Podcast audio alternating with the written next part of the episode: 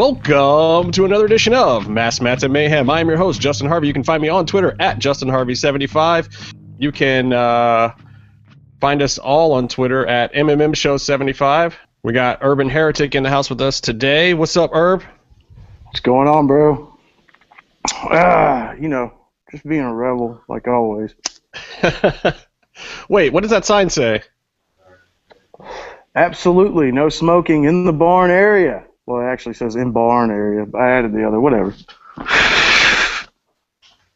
That rule doesn't apply to me. um, where's I, I think Casey has just shown up to Byron's house, even though we were going to not do this uh, that way with us all live at Byron's, but he's there, so hopefully they'll get their act together. Um, today's episode, we are going to be running down a little bit of our Lucha draft and what we all decided to do with the rosters that we drafted. Um, Urban has joined us for a very specific reason. We ran some polls this week, as most of you have probably seen, and the voting. The voting was wild, man. The voting was like kind of crazy all over the place. But there was one specific vote uh, last week. If you listened to our um, supplemental draft, there was one luchador left over number wise, and it wasn't uh, because nobody likes this guy. It was just simply because the supplemental draft was done out of a hat, and he just wasn't ever drawn. So somehow we're left with Dragon Azteca Jr., which is a badass luchador to have on your squad, but nobody got him. So now that I am in the fray as part of the uh, the draft, which I wasn't originally, but I can't really determine who it goes to. So we asked J-Man and Urban to um, we would th- throw up a poll, see what the, the general people thought, but then we were going to give the final say, the last word to the heels. So Urban's going to join us today and kind of give us that decision. But Urban, what did you think about some of these polls that we ran in general? Like our very first poll was for who got the best initial draft out of people they picked, and uh, I didn't win that one. How did you not win that one? I don't know. Byron Wasn't Byron. was that the uh, was that the uh, EC3 one?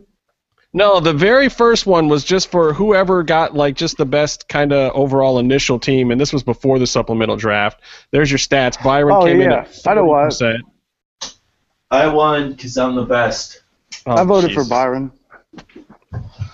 Well, Byron did have some pretty solid picks. I mean, who did he have there? He had like Matanza and Mil Muertes, Rey Mysterio, Prince Puma. Yeah, he's got a lot of uh, uh, uh, championship caliber guys there.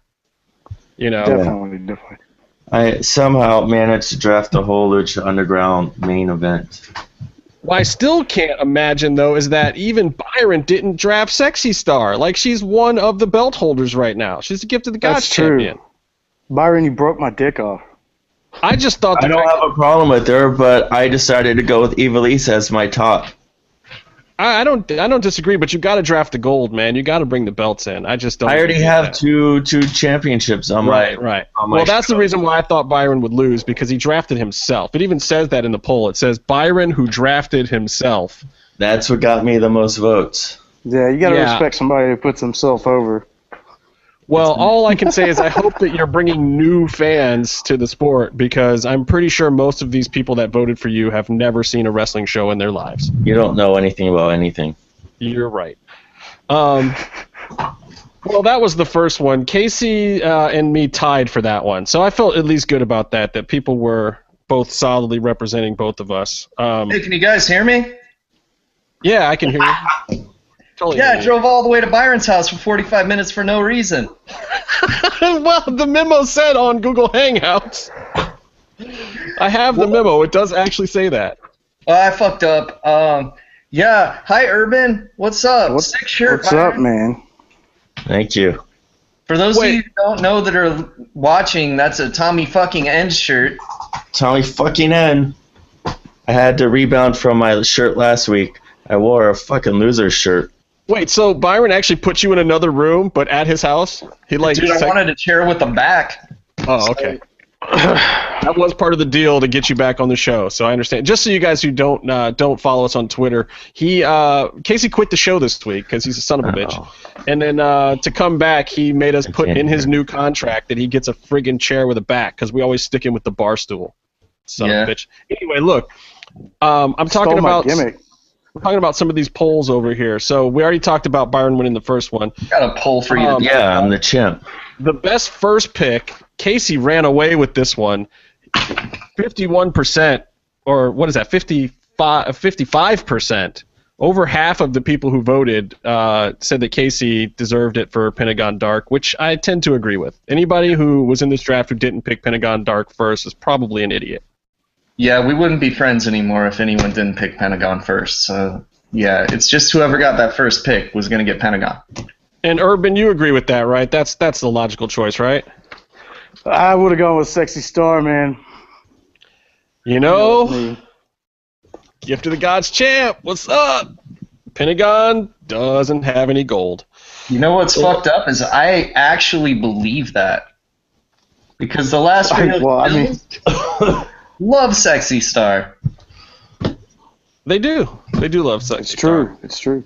You know, Um, last real heels is an anagram for last real sh- uh, shills. Uh, it's just difficult. I heard Thank that Lord. I heard that they signed up to be paid shills of the show, but forgot to ever actually ask for money. Oh. I heard that they're actually Uh, team. probably because we drink a lot. You- I Hopefully heard they they're at least got some team free heels waiting for their paycheck, and that they're trying to take Lucha Underground down from the inside. Oh my God, Urban, where Yeah, are Vince you on a Russo, the roller coaster? we gotta talk about Urban. Yeah, right man. Yeah, Urban, you're making me barf, dude. Don't, don't make him barf. He's in my living room. I love this. Well, at least he's not okay. smoking a square in front of the no smoking sign anymore because I thought he was going to explode and hit the propane tank or something there. Um, the next poll, the next poll was uh, this one right here. The ladies are luchadoras, and um, Casey and I were really neck and neck with Byron the whole time on this one. It wasn't just just a straight popularity contest, but Ivelisse did edge out both Sexy Star and Katrina. And honestly, this is tough. Like, I wouldn't know who to pick in this pile either. I would pick Ivelisse because that's the wrestling match I would prefer to watch. I would pick the one that ran the temple for half the fucking season myself, but you know. Mm. Oh, and, wait, I would, I and I would pick the one that has, you know, a belt, uh, the Gift of the Gods Championship right now. Ivelisse has come closer to the Lucha Underground Championship than Sexy Star has. She has had a title match. Ivelisse and has, she's- but She's but already we, held gold. but we know that Sexy Star is going to get a title match now because she's Gift of the Gods champ. Ha, not if she God- loses. Boom! Get I to the- hereby challenge Sexy Star for the Gift of the Gods Championship, and if she doesn't answer, I win by forfeit, and I will cash in against Matanza now. I, I would like to see you cash in against Matanza Casey. Everyone would. 'cause I, I was would love that. So fucking hard. Is there another wall that they can have Casey get thrown through, or have they condemned half the temple from the last time somebody went through a floor? I just I just want to see Matanza do like a straight up like uh, earthquake move and All right. jump his fat ass right on Casey's face. Actually, Matanza isn't fat. He's got a muscular ass, Byron. You should. Yeah. I will Jump definitely his tell large, muscular. You told him that his very athletic build was fat. Well, it's hard to tell on the bloody jumpsuit. Um, There's a lot of mass, you know. I'm just you saying I basically want just called him Mr. Fat instead of Mr. Athletic. That's I just I just want to see him cause a lot of bodily damage to very vital parts of Casey's body. well, now we get to a poll that actually meant something here.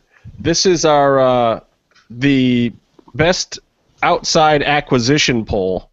funny how it's the one that Justin wins that is the poll that actually means something. Oh, you noticed that? I think it does mean something. But you know, technically, as you see here, they're both in blue. That's weird. I edged Byron out ever so slightly, but it was such a close margin that uh, it kind of gave us both the win here. Wow. Well, he's into edging. Yeah, you're in edging. I believe that. Um, but I had EC3 Cross and Psycho Clown. Byron had who did you have? Some I had Naito Paige and Kota Ibushi, the hottest free agent lunatic in professional wrestling today. who? Paige. No, uh, Ibushi. Paige is not a hot free agent. That's true. She's not hot at all. Um, and then uh, Oh, come on.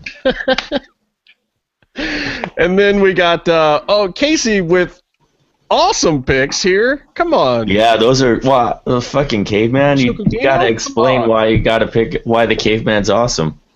Dude, Okay, did No Man explain why the caveman was awesome? No. And Did it you show any- Academy Awards. So fuck you sh- that. You should have shown a video promo of him looking at a wheel, like inventing the wheel for the first time, or being afraid of fire.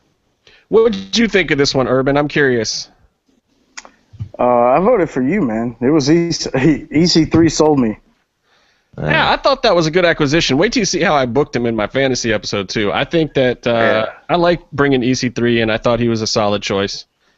And uh, you I don't even know who he is. I'm sorry. Cross, who may or may not be coming to Lucha Underground anyway, but we had to draft him from the outside because there's nothing official for Cross being in Lucha Underground. So uh, I had to bring in my boy Kevin Cross because you know I think he's going to wreck shop, and I had some fun booking him too.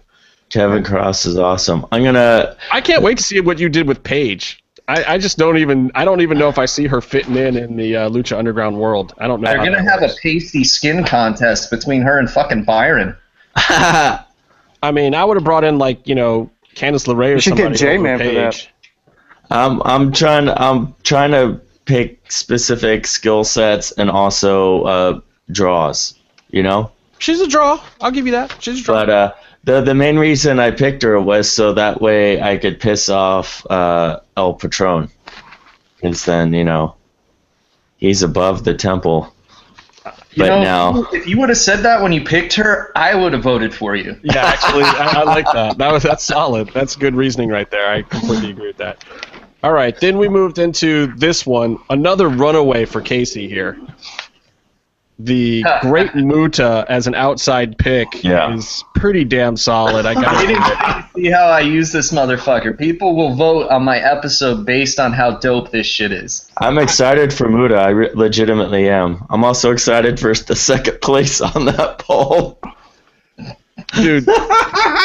don't tell the panda that. The panda is apparently extinct to you guys, but maybe a lot of people didn't know who Ultimo Panda was. But that's all right. He, he gets a fun booking in my episode, and uh, we have some fun with the panda. I would Can put I, can I Panda. say something to our viewers slash listeners? If one of us is talking about a wrestler a lot on Twitter, that means you guys should look this person up. And it's Yeah. not just because nobody knew who the fuck my picks were, but it's also because of the tremendous Ultimo Panda, who all of you should be watching. And Yeah. all you furries out there that listen to the show, Oh, yeah. some of you were there. Ultimo Panda, bro. Come on. A l- lot of mainstream appeal for the Panda character. Well, plus Um, Byron loves him because Byron loves all bears. Yes. I, I, I'm just a lifetime member of the Oh, club. No. And Byron looks like he's wearing a fur bodysuit, but that's just him. No, dude, you just already complimented me on my Tommy End shirt that I got a bola. All I'm right. like super I have the smarky right You got now. Ebola, man? I hear that's deadly. Yeah, I thought it was Zika virus. You got Ebola? That's good. Shut up, Urban. Shit, I'm stuck at his house and he's got fucking Ebola. That's terrible. Hey, don't piss off Urban because Urban is actually here for this next one. So this is what we brought Urban in today for because we got to figure this out. Um, right here it says help Urban and Last Real Heels, which is J Man, uh, pick who Dragon Azteca should go to because, like I said at the top of the show, Dragon Azteca was somehow left over through no one's fault. He was just in the supplemental draft. We draw, drew it out of a hat, and he never got assigned anywhere. So poor awesome Dragon Azteca is just left uh, hanging, and we all have an even number right now. So someone is going to get the advantage. I don't know if you guys are going to be able to work him into your episodes or not. I have a place possibly I could put him in, but um, Urban's here to give us the verdict on, regardless of what this poll says. This was a pretty tight poll too, but Casey uh, Casey did win it at 38%, but it's pretty pretty tight poll. Um, but so Urban, tell us what you think and where what which one of these teams could use the Dragon Azteca Junior the best. So the Hills aren't uh aren't particularly fond of giving the people what they want, so we're not going to go with Casey. Yeah. Because Um, I already wrote my show and I have no place for this motherfucker. You're, all you have are five foot tall luchador midgets. Why wouldn't you? Yeah, want you don't one? really need any more speed people, and Dragon Azteca is probably too good for your roster right now. That's uh, true. We're not going to go with Byron. Why?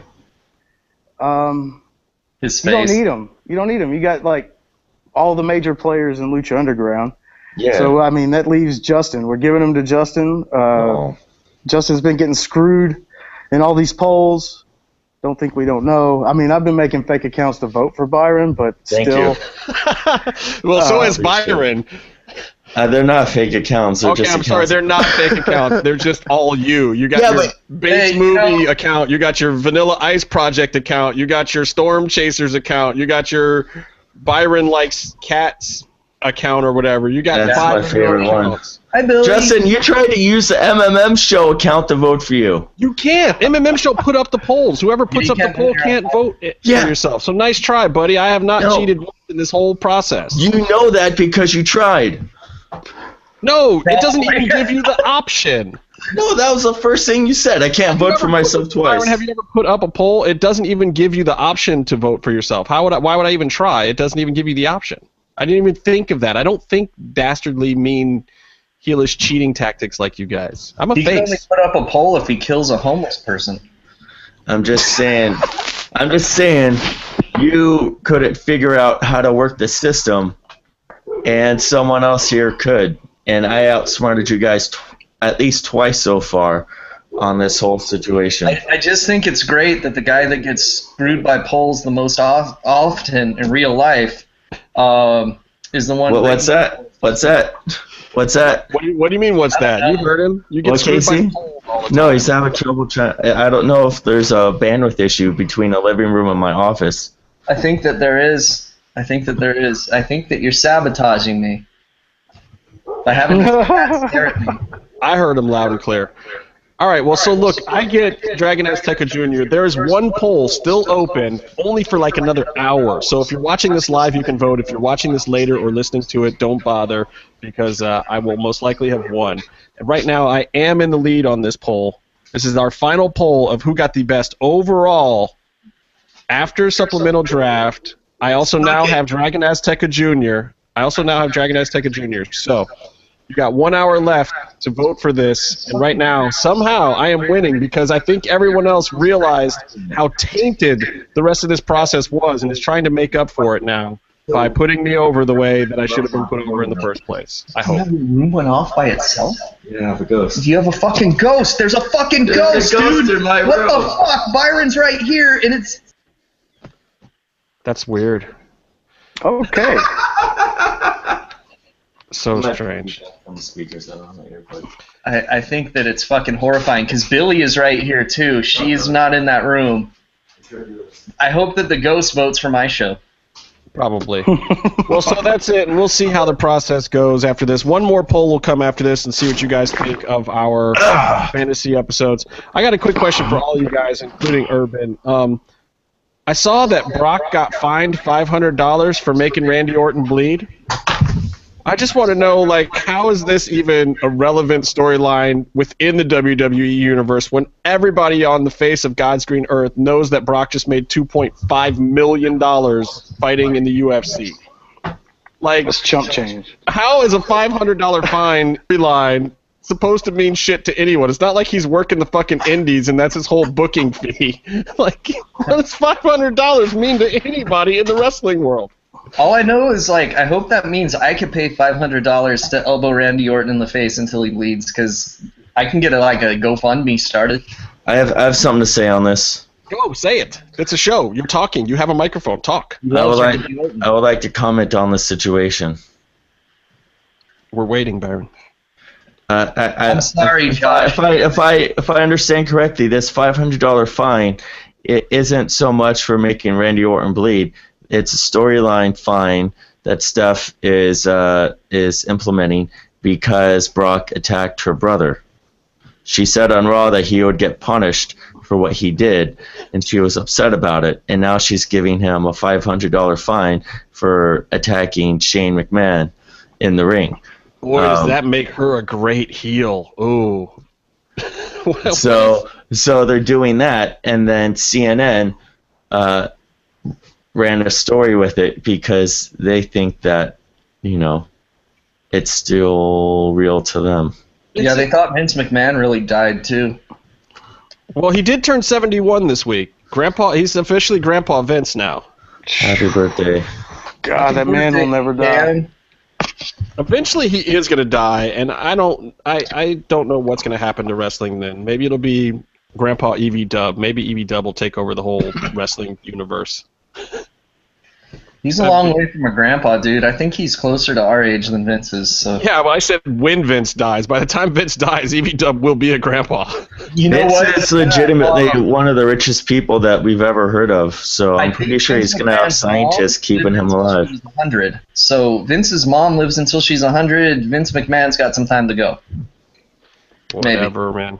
You know, it's a shame too because I honestly I felt like WWE between Money in the Bank and SummerSlam was actually on the right track. Everything was going the right way. And by the way, I like the Finn booking. I liked it's taking the strap off of him. I like him winning it. I don't care what anybody says. I thought that was perfect for WWE. I thought it was perfect for him. Get him out of the demon, put him on the shelf for a minute. When he comes back, people are going to know who he is. Gives him time to talk about him, hype him up, make him the main roster player that he should be. Then when he comes back, he'll be in the chase for the belt. I think it's freaking perfect. Plus, he can come back just as Finn without the demon, work up to a big demon push, maybe around WrestleMania. Who knows? Anyway, I like that. But everything else that's going on, Jesus, garbage. What the fuck? Like overnight, they just went back to shit. Like they did all this work from Money in the Bank to SummerSlam to actually get things on track. The split actually worked initially. I thought they did it really well. The shows were actually getting good. Maybe not totally consistent, but what the fuck happened? Like it's been completely downhill. SummerSlam was not good, and then now it's just back to shit. Now, what happened? Somebody tell Some- me. SummerSlam was really great if you only watched like one and a half matches. I, I assume the half matches you're talking about when uh, Roman Reigns speared Rusev because that was great. That was great television. No, I that sucked. I mean, I'm not.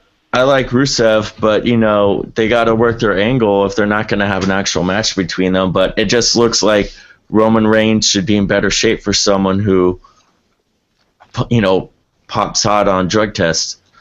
Uh, he moves slow motion. He he lacks actual fire. I think he just hangs out.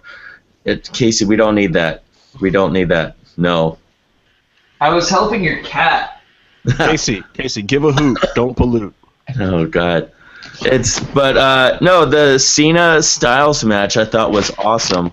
I think that um, that Cena the versus Nikki Styles?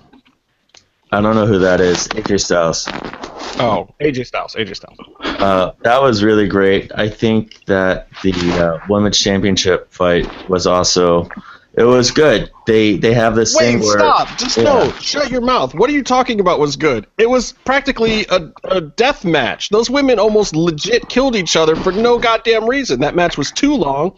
They did spots that they weren't, they sh- shouldn't have been in positions to do. Yeah. They almost killed each other. Neither of them could pick each other up by the end of the match, and they kept trying to do all these high spots. It was ridiculous.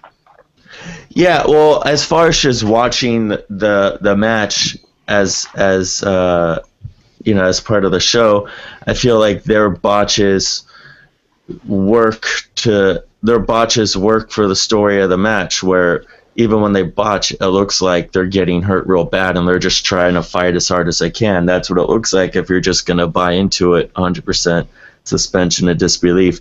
You, you want to get into um, you know behind the scenes, like, oh, it's a show.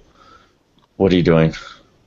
I'm just saying, yeah, like you don't want them to try to hurt themselves so bad, Yeah, I thought it was. you want them to work smarter. Especially you want Sasha, who's over, so she doesn't have to let Charlotte drop her on her head for no reason. Yeah, I don't. I don't think I want them to work smarter. I think I want them to book smarter. I want them to agent better. No one should have let tho- those moves in that match for that duration.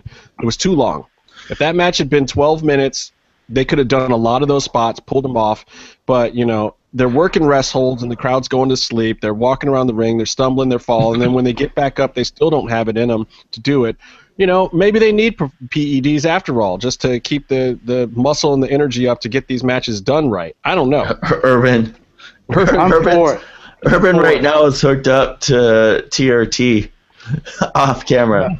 Whatever. I mean, ready. we're- I'm not talking anabolic steroids See? that drive you insane and make you want to. I'm talking the, the kind of PEDs like you know, that are just more supplemental and that happen to be on the banned list. I mean, everybody from WWE is suspended right now too, which might be the part point of why it's so bad. Like, Yeah, they're all getting suspended for Adderall. I think.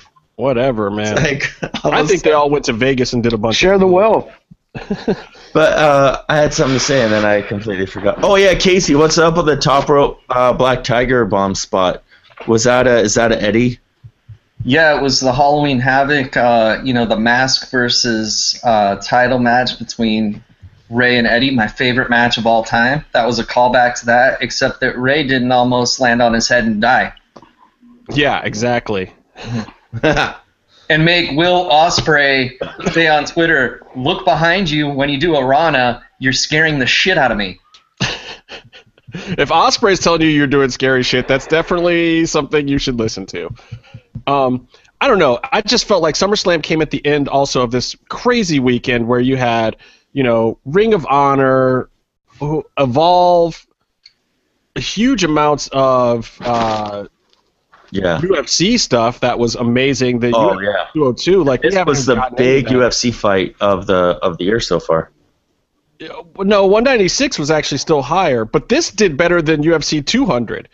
I think right now the rankings are UFC 196, then UFC 100, then UFC 202, which was this one that just passed, and then uh, the Ronda Rousey fight, and then UFC 200. Like UFC 200, I think is number five or something. I don't even think it's in the the, the top three. Um, so Conor was right. This was the big event, uh, and if he had been on 200, it probably would have been the biggest thing ever. It probably would have blown everything, blown doors. Um, so they screwed up right there. But um, I don't know. That fight was amazing. Five rounds, awesome. And then getting to SummerSlam after all of that, all these great things, you know, just garbage. I was pissed. Hey, Takeover was the shit though.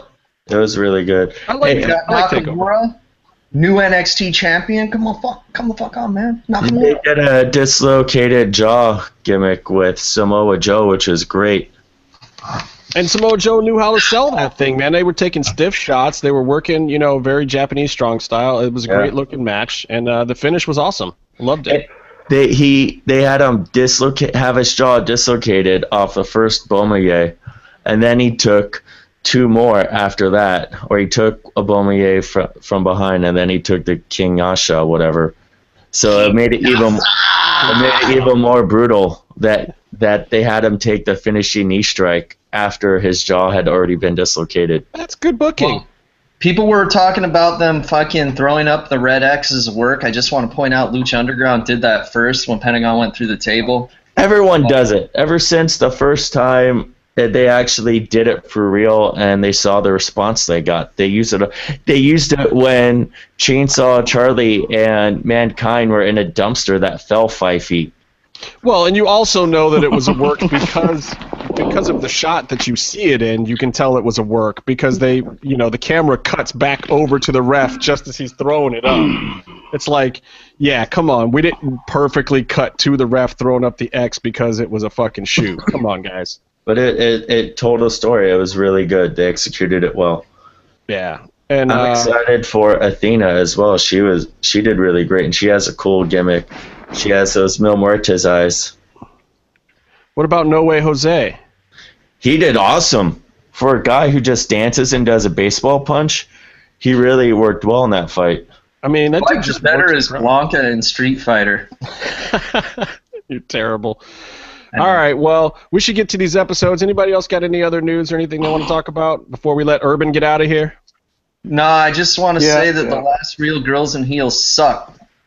What? I mean, I can hit my tagline for you, but it'll probably be all distorted. Well, I want I I, mean, want am the lagging tagline, pretty but bad right now. I'm going to ask the question that everybody wants to know from you, Urban. Is everything cool over in uh, your neck of the woods, over in the south? You guys seem to be patched up a little bit now. I don't want to get into it all, but you good? Oh yeah, we're good. Just had to work a few marks, you know. That's what I like to hear. That's what I like to hear. That's solid. That's Yeah. solid. Thank you, Urban. All right, hit that tagline. Tell us Yeah, where we can buy your shit. All right, man. It's the Last Real Heels at Last Real Heels on Twitter. Uh, also at U R B A N H E R E T I C one eight seven. Uh, find us on lastrealheels.com. uh, ProWrestlingTees.com. Buy our merch. You can get this cool, stylish shirt right here. Uh, Yeah. We need to sell a few more hundred of these to uh, keep paying the bills. And uh, buy me some beer. There's a PayPal somewhere. And uh, that's it for me. All right, deuces. That Peace. is Later, Urban. Heretic. Later, Urban. Urban is out, y'all. It, all right, Urban's off the podcast now, and I think now we just gained our only live viewer on YouTube. no, What's we up, already had Urban? we already had a couple people. What's up, Urban? There are people watching live right now. Billy's watching the shit out of me right now. She had like some kind of thread stuck in her teeth, and I saved her life, and now she's my friend. Um, Oh, nice. Thank you. all right, well, Casey, I think it's the uh, the moment of truth, brother. oh, I go first. Well, you've been doing it that way the whole time. It's been you, Byron, then me. You won the toss. All right, all right, all right. Um, And I don't you got Pentagon, so I'm expecting your show to be the best one because you got Pentagon. I wasn't prepared for Casey to go first. I didn't take any Advil yet. hey, do, can you see me, or do you just see a picture? um, excuse me, a picture of me right now. We see a we- video of you. We see you. It's Okay. not Sting. It's I- I a got picture of Sting. So I can't tell. Um, okay, uh, I'm ready to start whenever you guys are. Go for it, man. This Uh. is your time, brother. Tell us, show us what you got. All Now, right. let me let me explain the premise just again for anybody who's just tuning in here. What we did was we fantasy drafted from the entire Lucha roster. It started off with just Casey and Byron. Um, they picked their teams, and uh, I should probably run down who Casey's team is so you guys kind of know who to expect. And the goal here is we we said that, and and Casey and Byron came up with this that we had to book an episode with these people to see how we would use them too, not just draft a cool team but they have to actually come up with a storyline and kind of create an episode of Lucha Underground fantasy wise. Here's Casey's team right here. As you see at the top there, he's got Pentagon, Dark, Drago, Aerostar, Phoenix, Jack Evans, Angelico, Katrina, Taya, Beautiful Brenda, um, Cavernario, Speedball, and Danshoku Dino. And then Great Muta, and then he got these guys in the supplemental draft last week. Uh, Cortez Castro, Nightclaw, Cage, Dr. Wagner, Mascarita Sagrada, Son of Havoc, and the new Mohawk Gimp character that you may have seen in the trailer for season three that we don't really know much about yet. So, um, that being said, that's Casey's squad for Lucha Underground Ragnarok. Is that what you're still calling it? no, no. Okay, well, we'll let you call it whatever you want. Take it away, Casey. I'm going to eat a uh, turkey taco salad. Okay, um, this is called Lucha Underground. Byron is a bitch. No, this is called Lucha Underground Beyond the Darkness, named after the wonderful Balzac album of the same name. That was my name. Oh well. All right, so we start off with Pentagon Dark in a room, kind of wrapping some barbed wire around a baseball bat. Katrina appears. Pentagon swings at her, but she disappears, reappears with the fucking bat in her hands. She looks at him and says, He isn't here. And then she hands him the fucking bat. But I know where he is. Who's she talking about? Well, we're going to find out. We're at a hospital. Outside of the hospital, it's pouring rain. There's thunder. Inside, Vampiro's got his eye all bandaged up from Pentagon Dark fucking him up at the end of the last season. Nurse tells him he has a visitor. A guy walks in. We can't see who he is right now, though. But Vampiro's happy to see him. He's like, I haven't seen you in forever, brother. You're lucky you can see me at all, Ian. I fucked up, brother. I know. Then we're back at the temple. Hefe comes down through the crowd. He's uh, flanked by a Japanese man in a suit. That's Danshoku Dino. And he introduces his new ring announcer since Vampiro's not there. He says, I have someone who just loves to talk and talk and talk, so I'm going to put him at the commentary table so you can hear him talk. And that, ladies and gentlemen, is Jack Evans joining Matt Striker at the table, Yeah. much to Matt Striker's chagrin. Boom. So our first match, actually, from the 559, they call him Cage, one of my supplemental draft picks. He's facing one of my outside picks, Speedball Mike Bailey. I don't know if you've seen Speedball or not, but he is a tiny, tiny little man. And Cage is a huge motherfucker. So most of the match is built around Cage just trying to fucking destroy this kid. But Speedball uses his magical karate powers and just kicks the shit out of Cage. Eventually hits him with his fucked up looking flipping knee thing that he does as his finisher. Look it up on YouTube. Shit's dope. And It's a, it's a shooting. It's a shooting star double knee drop. There you go. It's fucked up. It looks like he kills every single person he hits it with. But um, he pins Cage with it. So Cage goes absolutely batshit crazy and starts chasing after him. But uh, nah, Speedball gets the fuck out of there because Cage is insane. We're back in Hefe's office. Hefe tells his new bodyguard that he comes with the highest recommendation from the mysterious Orient since he doesn't have Lotus since she's on another show.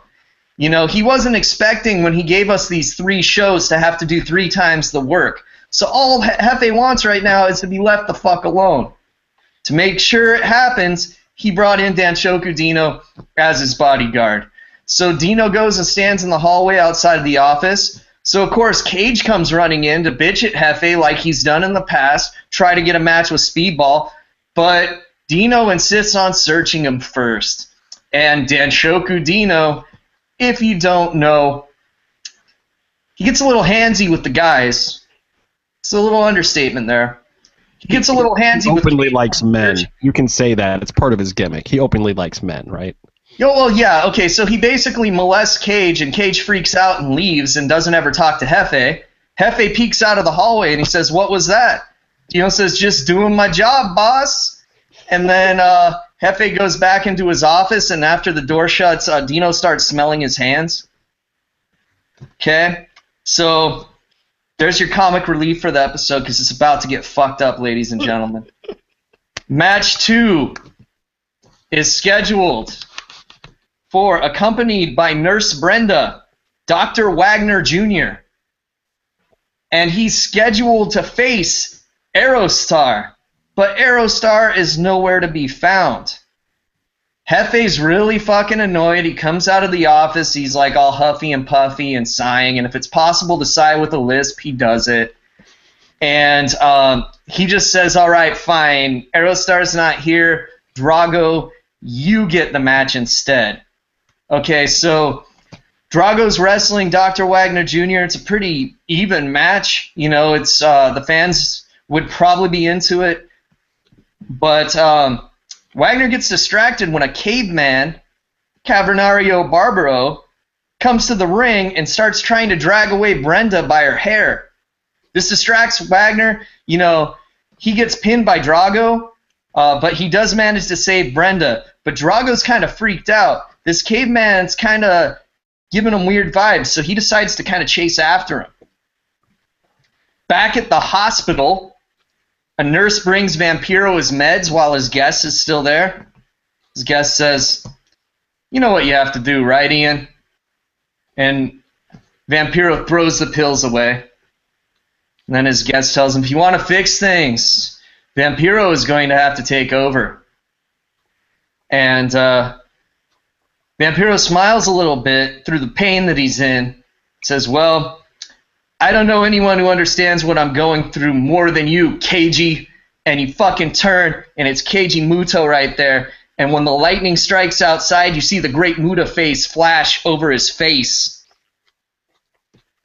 Then back in the temple, it's the main event, but Hefe has a little announcement. And uh, this is a little thing that we had that we were allowed to create a new championship for our show. Uh, Hefe leaves his office with Dino next to him, and he has this crazy belt with like a big fucking Aztec skull in the center of it, kind of like the death coin. And this, as Hefe explains, is the Random Acts of Violence Championship.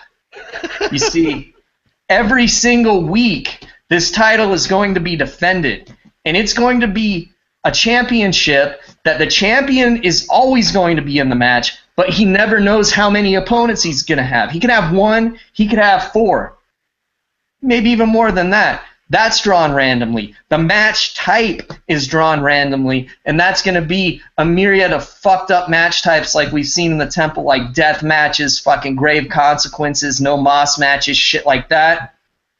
and all of the opponents also chosen randomly. And it doesn't matter if you already have a match on the card. So say that you know, Drago's got to defend the trios titles, but he gets put in this match. He's going to have to wrestle this fucked up match, and he might even have to wrestle both his other trios tag partners in this match and fuck each other up and then have to defend the titles. It's all the luck of the draw, my friends.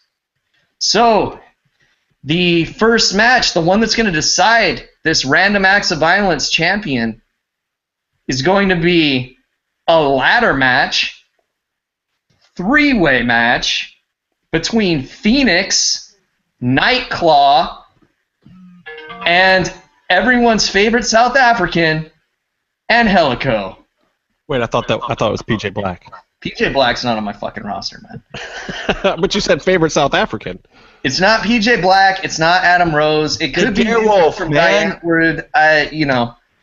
Okay, so we have a ladder match. Like these three going at it would be pretty fucking dope. I think you guys would agree. But um, some shit happens when Angelico gets a little too close to the announce table, and him and Jack Evans start brawling. When Angelico gets the best of that brawl, Taya comes out and starts fucking hitting him, which brings out Son of Havoc to save his friend. So this just kind of leaves Phoenix and Nightclaw in the match, and they're both climbing the ladder towards the championship. But as they're both at the top, Katrina teleports in and knocks over the ladder. Now, who is she helping? Is she helping Phoenix, who she's had this little relationship with here? Or is she trying to fuck Phoenix over? Well, she sets up the ladder. Nightclaw climbs the ladder, grabs the belt, and then celebrates with Katrina in the ring because she is his new creature of the night, Nightclaw. Now that's it for the matches, but you know the show never ends with the last match, or I mean it does, but you know like Sometimes it does. time. So now here's the fucked up shit that's gonna hook you to the next episode. So um, we open on a fucking cave here. Uh, Drago's following Cavernario's trail into the cave. Remember, this man is a caveman. He snoops around. He finds cave paintings. The crazy shit is a lot of the paintings are of Lucha Underground stars, including Drago and Aerostar. Near a stack of dead animal skins, he finds Aerostar's bloody chest piece with a fucking light up thing in the middle, and the light's all cracked and busted. That is his time travel device, sirs. And he's really fucking concerned for his friend. He stands shocked, holding this bloody chest piece in his hands, and then bam! Fucking caveman club to the head. Black. Then we're back at the hospital. Muto's talking to Vamp, telling him how he has to unleash the beast inside of him, something he knows all too well. The nurse tells him visiting time's over, so Muto gets up to leave, and uh, as he leaves, he looks over his shoulder and he says, He's coming for you, you know. And Vampiro says, Yeah, I know. And the last shot we see of the episode is Pentagon Dark standing outside of the hospital under a street lamp with a barbed wire bat in his hand. Boom! Episode over. That is Lucha Underground Beyond the Darkness. Vote Casey. Sup. That was a that was a little little dark, other than the Danshoku Dino stuff. Yeah, uh, I'm a I'm a dark person. What can I say? I'm concerned for Aerostar. Yeah, wait, you you you killed off some people. You you have some some bodies. Maybe. I don't know. Drago could have Question mark. survived. Aerostar might be lost in time and need to be saved somehow. Because okay, if a caveman fucked him up and stole his time travel device and came to our times, I Aerostar might not be dead. He might just be trapped in the prehistoric era. Is that what you did? You were like, I want Aerostar, and you're trying to think of the worst thing that you could do, so you stuck him with dinosaurs? No, um, I actually just wanted an excuse to say I had to shoot fucking time traveling caveman, so I needed to use the time traveler that we had. Otherwise, people just be, oh, that's a that's a fucking guy pretending to be a caveman. No, he's a shoot caveman. Well, maybe Aerostar can come back from the past with like I don't know a Luchasaurus or something. Possibly, possibly. Maybe he'll have one of those fucking Flintstone cars and run him over like when Jerry Lawler got run over by Eddie Gilbert that one time. And he's like, no, I'll just jump on the car and slap the hood. And then he just got fucking plowed into and killed. They weren't. Yeah, the guy uh, Eddie Gilbert was like, "I've never driven a car before in my whole life. Let's do this." Yeah, and Lawler's like, I, I'm a stunt man at 900 years old. I'll just jump over and slap the hood. Bam, smacks into his legs. Same exact thing that happened to Piper at uh, the backlot brawl. Well, those two pedals are tricky. Anyways, that was a fun episode. Yeah, I, I that you're next. yeah, I agree. I actually, um, I actually enjoyed listening to that. That was kind of fun. Thank you. I hope Mostly because you had a bunch of guys that I like. Dick. All right, Byron. Um, as soon as you stop choking on your own tongue, I've just spit out what just happened in my mouth. Oh, I'm sorry. I That's can reach all the way in the other room. What can I say? I'll answer the That's what he says to all his boyfriends, right? Byron really liked that uh, Dino segment after all, I think. I think that he just got fucked by the ghost. So It's a spooky amazing. I don't even understand what you just did. Is that a guest star for your All right, episode? Billy, you want to read? Billy, you want to read it? This is called Lucha Underground Meow. Billy can't read. That's silly. Billy can't read. You're funny. I have to wear this. Uh, do whatever you want. All right. So let me uh, recap real quick where we're at with this schmuck over here. Byron, um, who is not using that name, I don't think. He's not. No, using that was a complete That was a joke. that was a joke. I just wrote it down. I write down jokes. Like this also says NWA West Hollywood champion when everyone knows clearly it's Toluca Lake. That's just a joke. people. the Toluca Lake champ. Right. Aren't so they the same thing? Byron's squad right now is Matanza Cueto, Mil Muertes, Rey Mysterio, Prince Puma, Mack, Daga, Ivelisse, uh, what does that say? Oh, Mariposa. I'm reading them backwards. Uh, There was a Cobra Moon, great call. Um, Naito, Paige, Kota Ibushi, yeah. Special Attraction, some schmuck ginger that we've never heard How of. more special Famous. can it get? And then uh, Byron's supplemental picks. I don't know if you can see those down there. Yeah. So he got the uh, the new worldwide underground guy. He got Chavito, Woo, ciao. Daivari. Wow, you did not fare well in the supplemental draft, did you? You You got sure as fuck didn't. checkers. you got checkers, Bengala, uh, Joey Ryan, which is solid, and Argenis. Yeah. Joey Ryan's dick's gonna have to make up for the rest of those picks. It's funny because your supplemental looks like Casey's first round. It does. Oh, come It on. does. Oh, did I say that? I'm so sorry. The sorry. thing is, I, feel didn't like have a choice in the supplemental. Fucking Triple bookers right now is what I feel. Jesus Christ. Just Uh, saying. It's not that they're really not great. It's, Don? Is that you, Dorian? they're just a little bit in the middle of the card. That's all I'm saying. All right, Byron. Before you hack up another lung, uh, introduce us to your episode and show us what you got. All right, here Keep goes. Here goes nothing. Oh Sorry, God. I. K- You shouldn't have come here, Casey. I'm not well. All right. So my show is called Lucha Underground Fight Under Conflict. Conflict is spelled with a K. Fuck. You gotta tell the network if you want to say fuck. And uh, I got a little theme song. Oh shit! Hold on. Hold on. I was trying to cue this up earlier, but Casey was at my door. This is like an episode of TNA, man. You're live. You can't be like going off the air and fucking it all up. What's going on, dude? We can give him the TNA music. Adrenaline rush, adrenaline rush, adrenaline rush, adrenaline rush. That's like the last time I watched TNA. I'm sorry. All right, let's see if this will play. Here's uh, here's some of the theme song. It's raining, man. Hallelujah. It's, it's raining. Whatever. Anyways, that would have gone smoother if Casey didn't knock on my door when I was setting it up. Gonna post it. Sorry, you guys aren't clear about meeting places. I'm I'm sorry. I'm sorry. You could you could start voting for me right now, by the way, if you want. It's gonna be Here we awesome go. when you realize. Lucha, under, Lucha Underground fight under conflict. Lucha, Fuck. It's fuck. All right, here we go. So we're gonna we're starting with our the first uh, out of ring vignette. Uh, I think you just have to do this with my roster.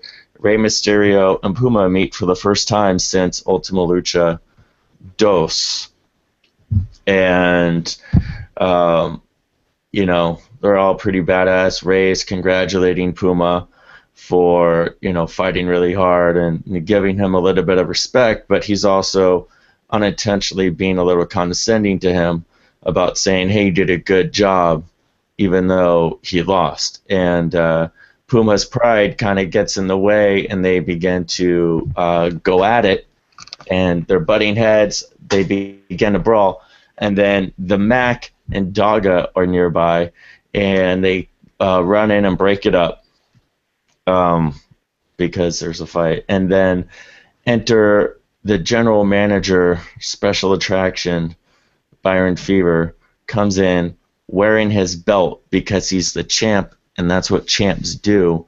And he and he addresses the situation. He fakes putting them in a tag match, players, but then he sets Rey and huh? Holla. holla holla, whatever they do. And so then he sets Rey and Puma up for a rematch next week. And they're happy with that, but as they walk off their separate ways, Mack and Daga are eyeballing the champ's belt.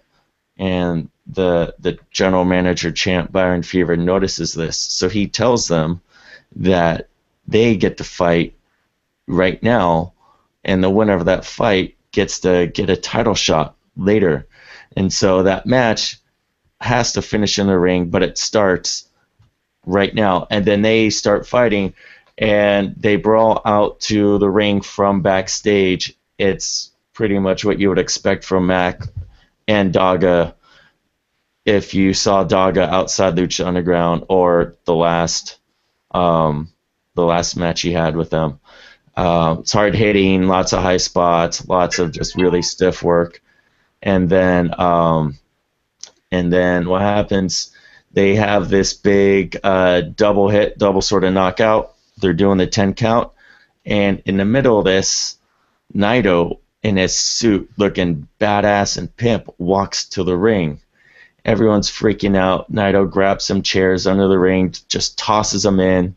He loiters over to the announce table, fist bumps Vampiro, but leaves Striker hanging because, obviously. And then he steals a seat from a fan in the VIP section and watches the rest of the match.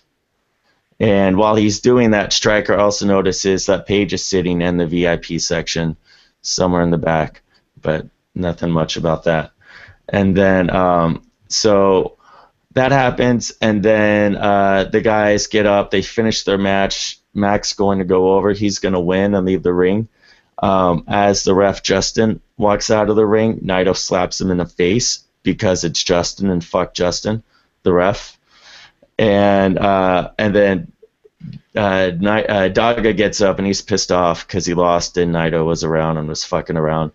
And so then Naito gets in the ring and uh, does the whole Los Ingo Ingobernables stuff. Um, he jokes around asking Melissa where the bar went because there isn't a bar outside anymore.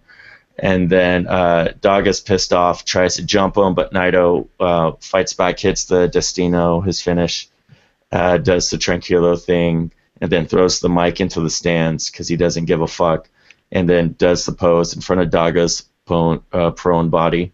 Uh, you know, the usual stuff. Uh, Striker's pissed, still pissed. He didn't get fist bumped, and now he has to go and grab the mic from the fan. The Lucha Underground production crew has been stretched thin over the three shows, so they don't have a PA to go get the microphone.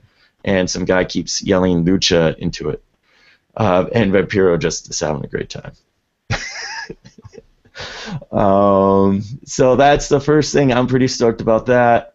Um, and now we're backstage again. Eva Ivelisse has shown up with her gear bag uh, a shadow, an opposing shadow appears over her. She turns around, and there's a super quick back and forth um, sort of uh, karate whatever fight between her and this big guy. Turns out to be Mil Muertes, but they come to a stalemate real quick, and then it's just they end at that stalemate, and then uh, the camera follows notices a Cobra Moon has been sort of snooping on them from the shadows, and the camera follows Cobra Moon, moving on from them to see general manager champion Byron Fever welcoming Naito to the temple. Uh, tries to unsuccessfully shake his hand, explains he assembled the hardest hitting, high flying lucha roster to, to deliver a brand of violence he calls lucha strong style. Naito repeats lucha strong style and then walks off laughing. Um, and general manager Byron Fever laughs as if he were also in on the joke and then yells for the new guy new worldwide underground guy runs in asking what his new boss wants, and uh, general manager Byron Fever gives them a toothbrush, tells him Matanza left something for him in his cage, and to clean it up during his fight tonight. uh, you gotta have that kind of humor, right? And so now we have now we're back to the ring for the next match. We got Chavo Guerrero, we got Delavar Daivari drinking a fresh cup of piss Bengala, we got our Argenis in the ring, and new Worldwide Underground guys walk into the ring from the backstage area with a toothbrush. He asks Melissa to hold it as he enters the ring, and she just kind of drops it on the ground because obviously. Um, the the men start fighting about a royal fight, but then Melissa gets on the PA, tells them to stop. This isn't about a royal; it's a handicap match. These guys are confused they're wondering which one of these, which one of them is the unlucky SOB that has to handicap fight everyone else in the ring. And then Mil Muertes rushes to the ring. Chavo bails. He just runs home. He's already in Mexico by the end of this match, uh, even though he's not actually from Mexico. And uh, and then the other four just get beat the fuck up. All sorts of carnage. Um, Mil knocks all of them out. He grabs the new guy tombstones him off the second rope, and then rolls him under the ring with the rest of the garbage. Mil Muertes wins. And the fucking sharks that live under the ring. That's fucking brutal. You gotta feed the sharks. Um, out of ring vignette number three. So now we switch backstage. Joey Ryan's hanging out doing his thing. He bumps into Checkers and he goes, Hey, bud, have you seen Cobra Moon around here? I want her to charm my snake you know, type of highbrow shit you'd expect from Joey Ryan. It's a penis joke, by the way. Checkers makes the international I'm in a bodysuit so I don't talk sign. And then Joey scoffs and walks off before getting jumped by Cobra Moon and choked out on the Dragon Sleeper. And then um, Checkers ends up walking around the corner, finds Joey lying on the ground after being choked out, but notices that Joey's lollipop, since Joey's unconscious, has fallen back and got lodged in his windpipe, and then Checkers watches Joey Ryan suffocate to death. Oh my god, you killed Joey? I didn't kill him. The lollipop killed him. Something happened. And we'll never know because Checkers can't talk. How do we know that? He's in a bodysuit. People in bodysuits can't talk. Everyone knows that. And but checkers just, you know. So anyway. Oh, let me introduce you to my friend Spider-Man, you piece of shit. But keep going. Spider-Man isn't real, you son of a bitch. So now we're gearing up for the main event, and before this shit goes down, I gotta cough again. And I wish I had more coffee from my. Oh, I do. It's a bit early for you've been day drinking this week, Brian. What's going on? Uh, I'm not sleeping, and also I'm sick.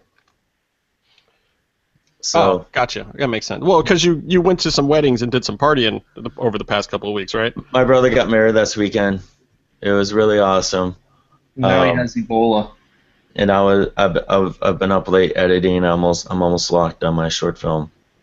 Um, but Almost, huh? I have some other stuff going on, and so I've I'm seen I've seen Casey's short film. It's pretty good, and it's already done, and it's out, and people have seen it. Well, it's easy to stu- do stuff when other people do it for you. So Okay. Well, Also, uh, easy to make a short film when it's actually short. Speaking of which, you got a main event, right? What's your main event? So now we're back at the main event. Mack is in the ring. He has wrapped up body parts because he was in a fierce fight earlier. And he's ready to take this belt off this dude, which is me, which is to be a bit far fetched if he's able to do it. Not that believable. And then general manager Byron Fever, the champ, walks to the ring and he has the mic and he's cutting a promo.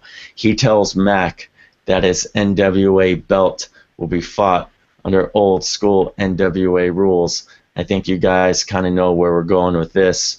Top rope Uh, disqualification. you can't throw anyone over the top rope. Mhm. No moves off the top turnbuckle. That's just too dangerous. You need you need to put on a good match without any kind of insanity. WCW that had already removed themselves from the NWA. But go ahead, Byron. And lastly, going with old NWA rules, no minorities can fight for this title. you have to be white. That's you also have to wear Bill Watts. cowboy boots. Well, And Bill that's Watts the is law of actually the pretty land. into. I Watts know, I know, it. I know, but come on, go with me on this. I know you always had The one. authenticity of this NWA title is exquisite. Damn. And on that comment, the Mack gets pissed off as you would and just starts beating the fuck out of General Manager Byron Fever, just laying into him. And as he hulks over him with uh, General Manager Byron Fever cowering in the corner, uh, he's screaming, "Hey, hey, you still have a title match!" And Mack is confused. Matanza, with the Lucha Underground Championship, rushes the ring and starts beating the holy hell out of Mack.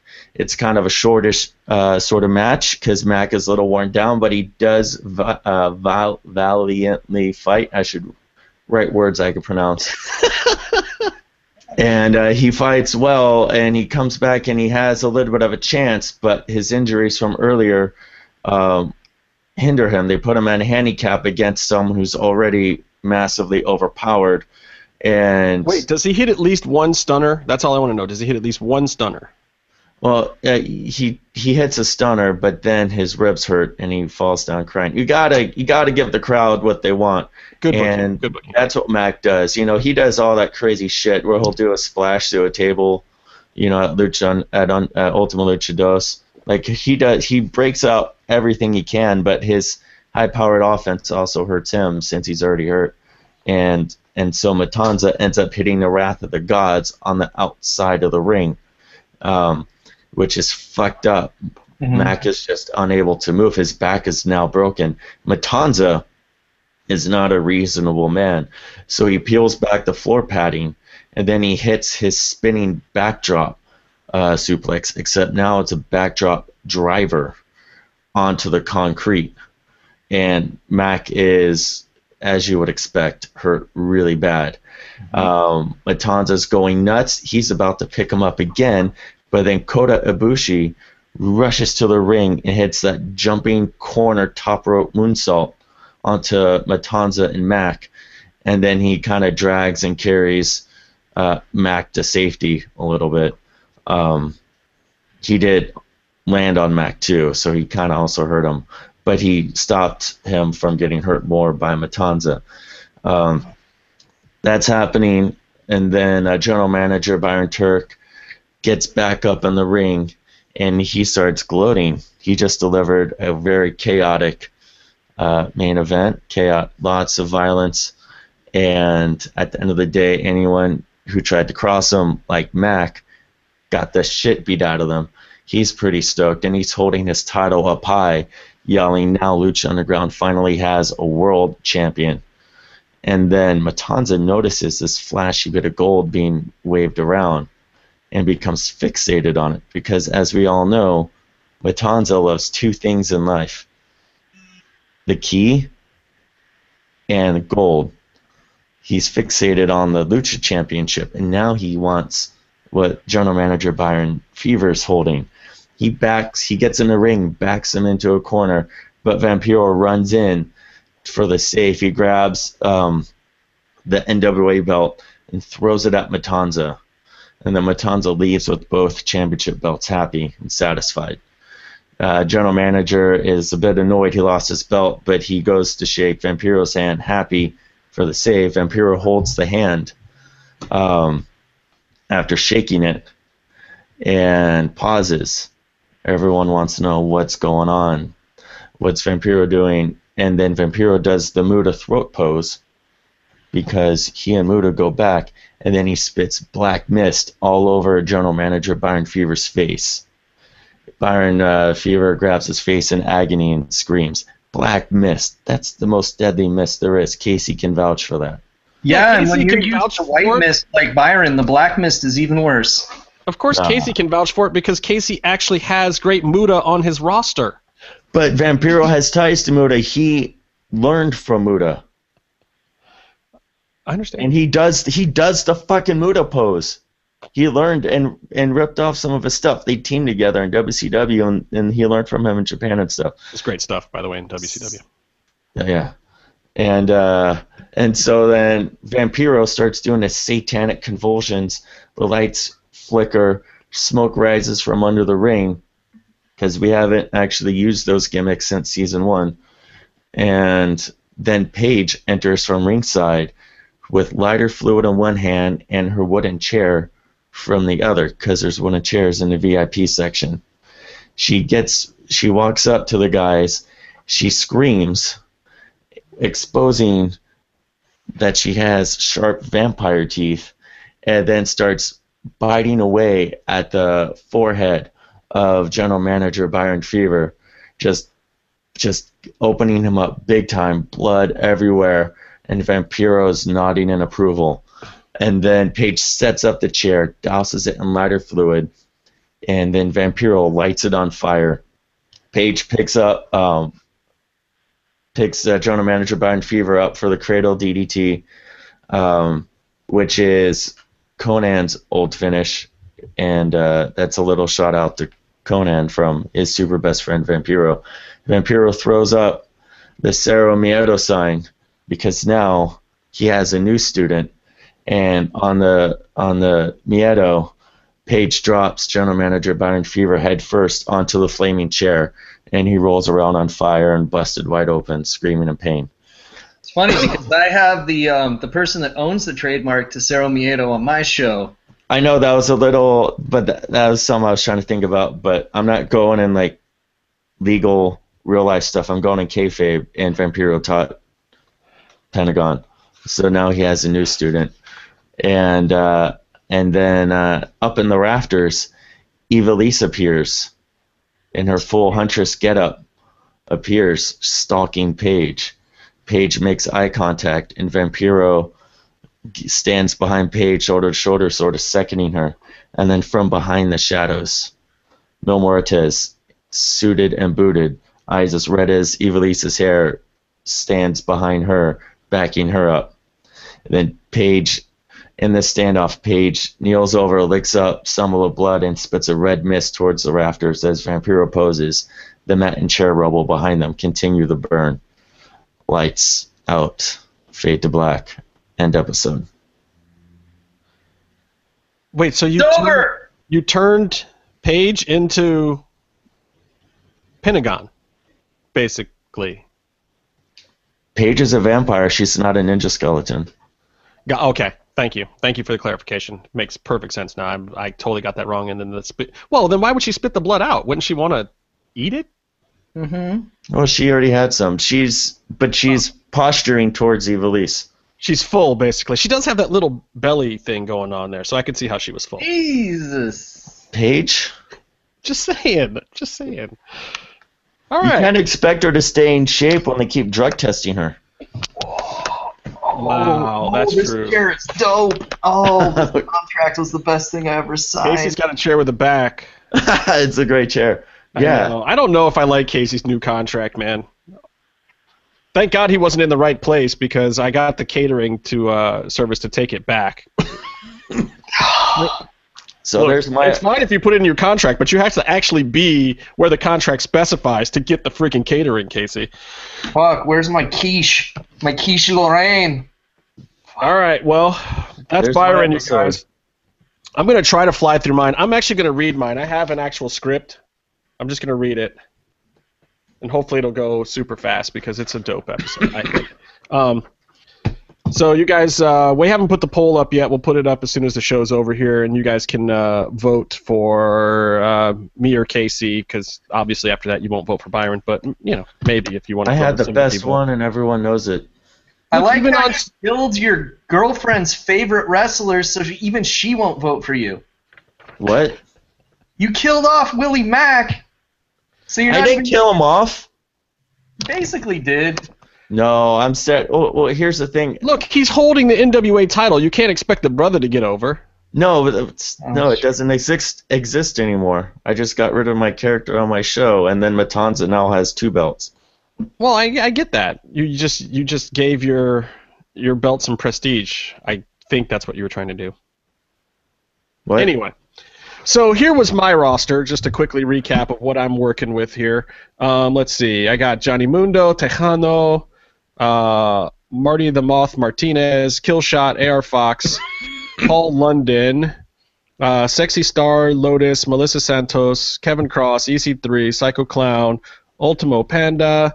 Uh, then in the supplemental draft, I got Sinestro, Famous B, Vinny Massaro, uh, Pimpinella, PJ Black, King Cuerno, Sammy Callahan, and just added today Dragon Azteca Jr., who I didn't write into my episode, but maybe I can squeeze him in somewhere. I don't know.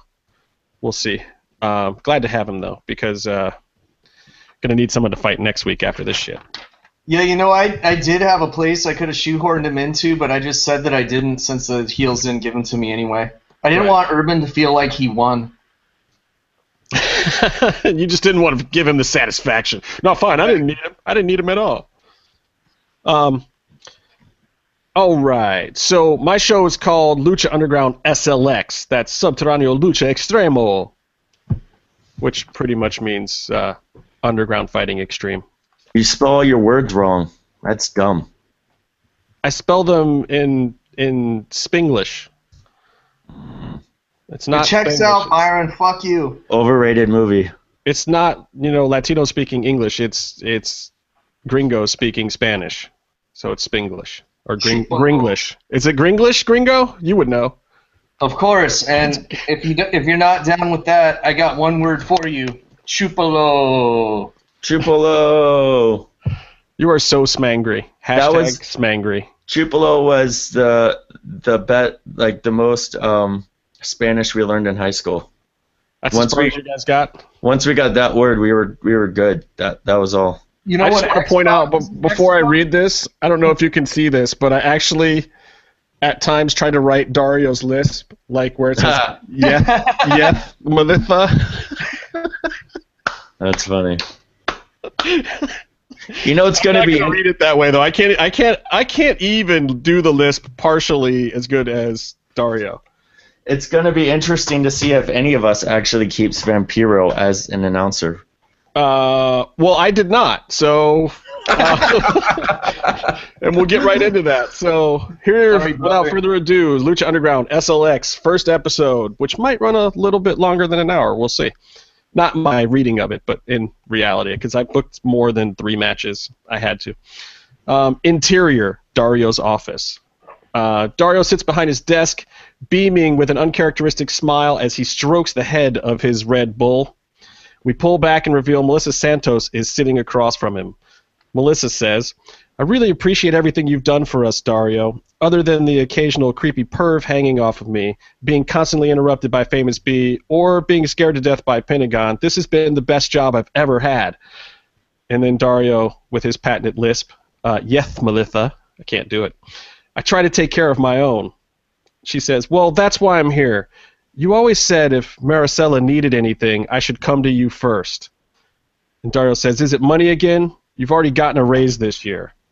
Well, no. Next week is Maricela's birthday, and she wants to see her father for her quinceanera. Dario says, No. I cannot agree to this. This is no place for a child. Her father would not want to see her here. Melissa argues she's not a child anymore, El Jefe. This is the day she becomes a woman. Dario pauses and thinks for a minute and says, in typical Dario fashion, I will grant, grant, I, I will grant. He doesn't say that. Now I he's will grant. and talks like Elmer Fudd. I will grant your one request with. Um, and she says, Thank you, Hefe. She'll be so happy. And Dario says, Not so fast. I will grant her this unique opportunity on one condition. For her to enter my temple, there must be a sacrifice made. Tonight, you will face Black Lotus in a temple sacrifice match. Whichever one of you makes the first offering of blood to the Aztec gods may make one request of me. If this is the request you wish, then you will have it. If you win. Cut straight to Striker and Vamp. And then Striker says, Vamp, tonight we have a special attraction kicking off the very first edition of Lucha Underground SLX. Earlier today, Dario Cueto granted our own Melissa Santos an Aztec sacrifice match at her request. And Vamp says, That's right, brother, because Vamp always says brother, right? All we know is that Melissa is going to step into the ring to face Lotus, and the first woman to make a blood sacrifice to the Aztec gods will receive some type of unique opportunity. And since Melissa is in our next match, Dario has asked that I take over her job as the ring announcer on SLX. So you're going to have to find somebody else to call these matches with you, Striker. I'm out of here and good riddance. Uh, Vamp drops his headset and he sits in Melissa's normal spot next to the ring bell. Then all of a sudden, the 423 Get Fame music drops, and Famous B comes to the commentary position with Striker. So, yeah, I took Vamp off of the announce position too. Famous B, well, Matt, you've been wallowing in obscurity for decades, so now I thought it was time for you to get the rub. I'm here to make you famous, brother. And then Striker says, doesn't quite have the same ring when you say brother. But let's go to the ring for our first lucha. Vamp now in the ring. All right, you bloodthirsty believers, you're going to love this next match, brother. By order of Dario Cueto, the Jefe himself, we are having a temple sacrifice match right now. The first warrior to sacrifice blood of their of, of their opponent to the gods wins one request from Dario. Introducing first from Hong Kong, she is the Black Lotus. Lotus enters the ring, grabs the mic from Vamp, who almost gives her a backhand slap as she points and mouths, "Watch it off, Mike." You know what I want, Dario. It's not to please these simple-minded believers of yours anymore. I want vengeance, Cueto. I want them all dead, and I'll be happy to start by sacrificing your beautiful, pretty princess Melissa. Lotus drops the mic, and Vance, Vamp has trouble bending over to pick it up. Because I'm trying to keep it real. Um, Vamp. And introducing from Los Angeles, California, the voice of the Temple and Lucha Underground, La Nina, Melissa Santos. Melissa comes from the top of the temple in gold and black ring attire. Ooh, hey now. As she gets to the bottom of the stairs, Lotus jumps out of the hard camera side of the ring, grabs a wooden chair, rounds the ring towards Melissa, and throws the chair at her. Melissa barely blocks it. Rick Knox runs over to admonish Lotus that the match hasn't even started yet. Dario sticks his head out of the office with a mic and yells at Knox, Let him fight. The gods want their blood. Ring the bell. Ring the bell. Knox points over at Vampiro, and Vamp grabs the hammer from the ring assistant and rings the bell himself. Because, you know, Vamp's a solid player like that. Uh, Melissa picks up the chair that Lotus threw and swings it at her, cracking her on the knees. Melissa puts the boots to her right in front of the bleacher crowd and turns to them for a big pop. While she's celebrating, Lotus punches her in the back. Um, then uh, Lotus gets to her feet and delivers an enzuigiri to the back of Melissa's head. Love it. Lotus drags Melissa all over the temple, beating her into the face, into the walls, the water cooler, announce position, all that fun stuff. It's pretty much a, a Shane Douglas match at this point. Um, Lotus is pretty much destroying her. They briefly hit the ring, and Lotus misses a lariat when Melissa busts kind of her Matrix move. Then Melissa hits a Hurricane Rana. Yes, a Hurricane Rana.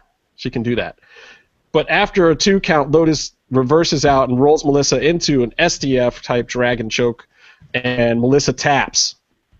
Melissa taps. Vamp starts to go for the microphone and call a winner, but then Dario busts his head out of the office again. Dario screams, The match is not over. The gods demand a blood sacrifice. Restart the match. Melissa gets back up slowly, and Lotus continues pummeling her. She throws Melissa out of the ring.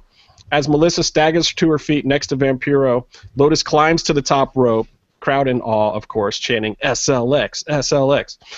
As Lotus dives, Melissa pushes Vampiro into the way. Lotus and Vamp crash to the floor. Melissa grabs the ring bell and starts doming Lotus in the face repeatedly in a blackout rage as she screams. Vamp pulls Melissa away to calm her down while Lotus blades, in parentheses. Um, Rick Knox checks on Lotus, who is wearing the crimson mask. Rick Knox says, The match is over, the match is over. As Vamp goes for the mic to announce the winner, Lotus attacks Melissa, slams her face into the announce table. Famous B totally pops. Vamp pulls Lotus off of Melissa, and Melissa slaps the taste out of Lotus. Melissa rolls Lotus into the ring and starts kicking her some more. Lotus tries to crawl to the apron to get away, but Melissa grabs her feet and drags her back in. Lotus rolls over and Melissa picks up her legs onto her shoulders.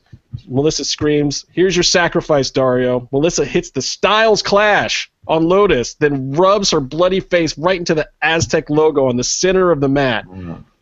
Rick Knox raises her hand. Vamp grabs the mic. Your winner, La Nina, Melissa Santos.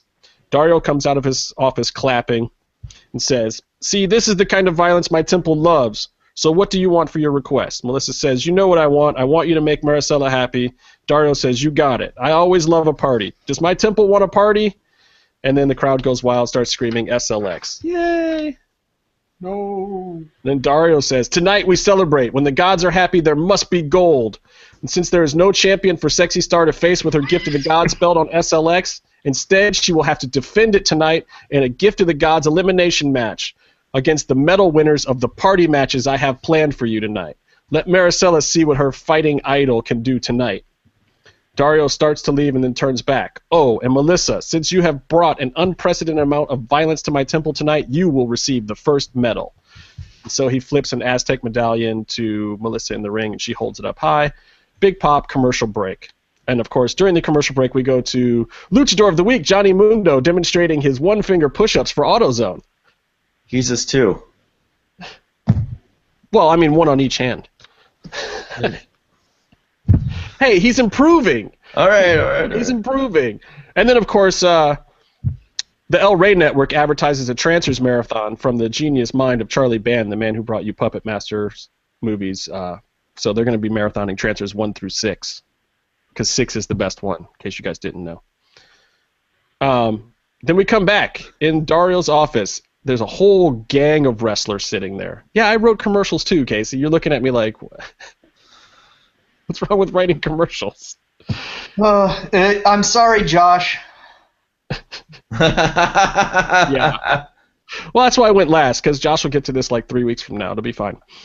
Um, a group of wrestlers sitting in Dario's office. Welcome, gentlemen. Your general manager, that's me, says that you are just the man I need to bring more violence to my temple. You see, I have a certain kind of taste in the fights that we have here. The camera cuts to the three men sitting in the chairs. They are EC3, AR Fox, and Sammy Callahan. EC3 says, The only thing you'll have a taste for when I'm done for is the smell of victory. Ethan Trace is here for gold. That's right. New name, Ethan Trace. Dario says, Good, good, because tonight you will have your way. AR Fox interrupts. Listen, Hefe, or whatever they call you. I'm only here because I was told this is the most violent place on the West Coast where I can ply my trade, if you know what I'm saying. Just sign my checks and tell me who to break in half. And Dario says, Well, yes, Mr. Fox, that is the way it works here, and tonight you will both get your wish, wish in an Aztec Medallion Trios match. And Sammy Callahan says, You can't break them in half, AR, if they're already dead. AR Fox says, Don't get in my way, Death Machine. You wouldn't like me when I'm angry. Because nobody likes when AR Fox is angry. And Sammy says, I don't like you now. he has an attitude. Yeah, he totally has an attitude. And EC3 says, Look, Dario, I don't know what kind of ship you're floating or driving or whatever here, but just get me, point me in the general direction of any kind of belt, and I'll be on my way. So Dario says, If you want gold in my temple, the three of you have to find a way to work together against three of the most violent and twisted luchadors we have here. If you win, each of you will receive an Aztec medallion for tonight's Gift of the God Championship. Now, please leave my office. I have a party to plan. And then Dario starts drinking heavily.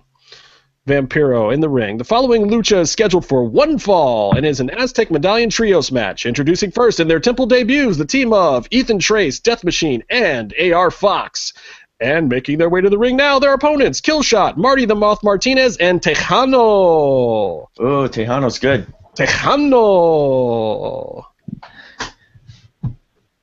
I just like to say Tejano. I, I thought you were waiting for the imagined cheers of the female Lucha I can hear- fans I to can die down.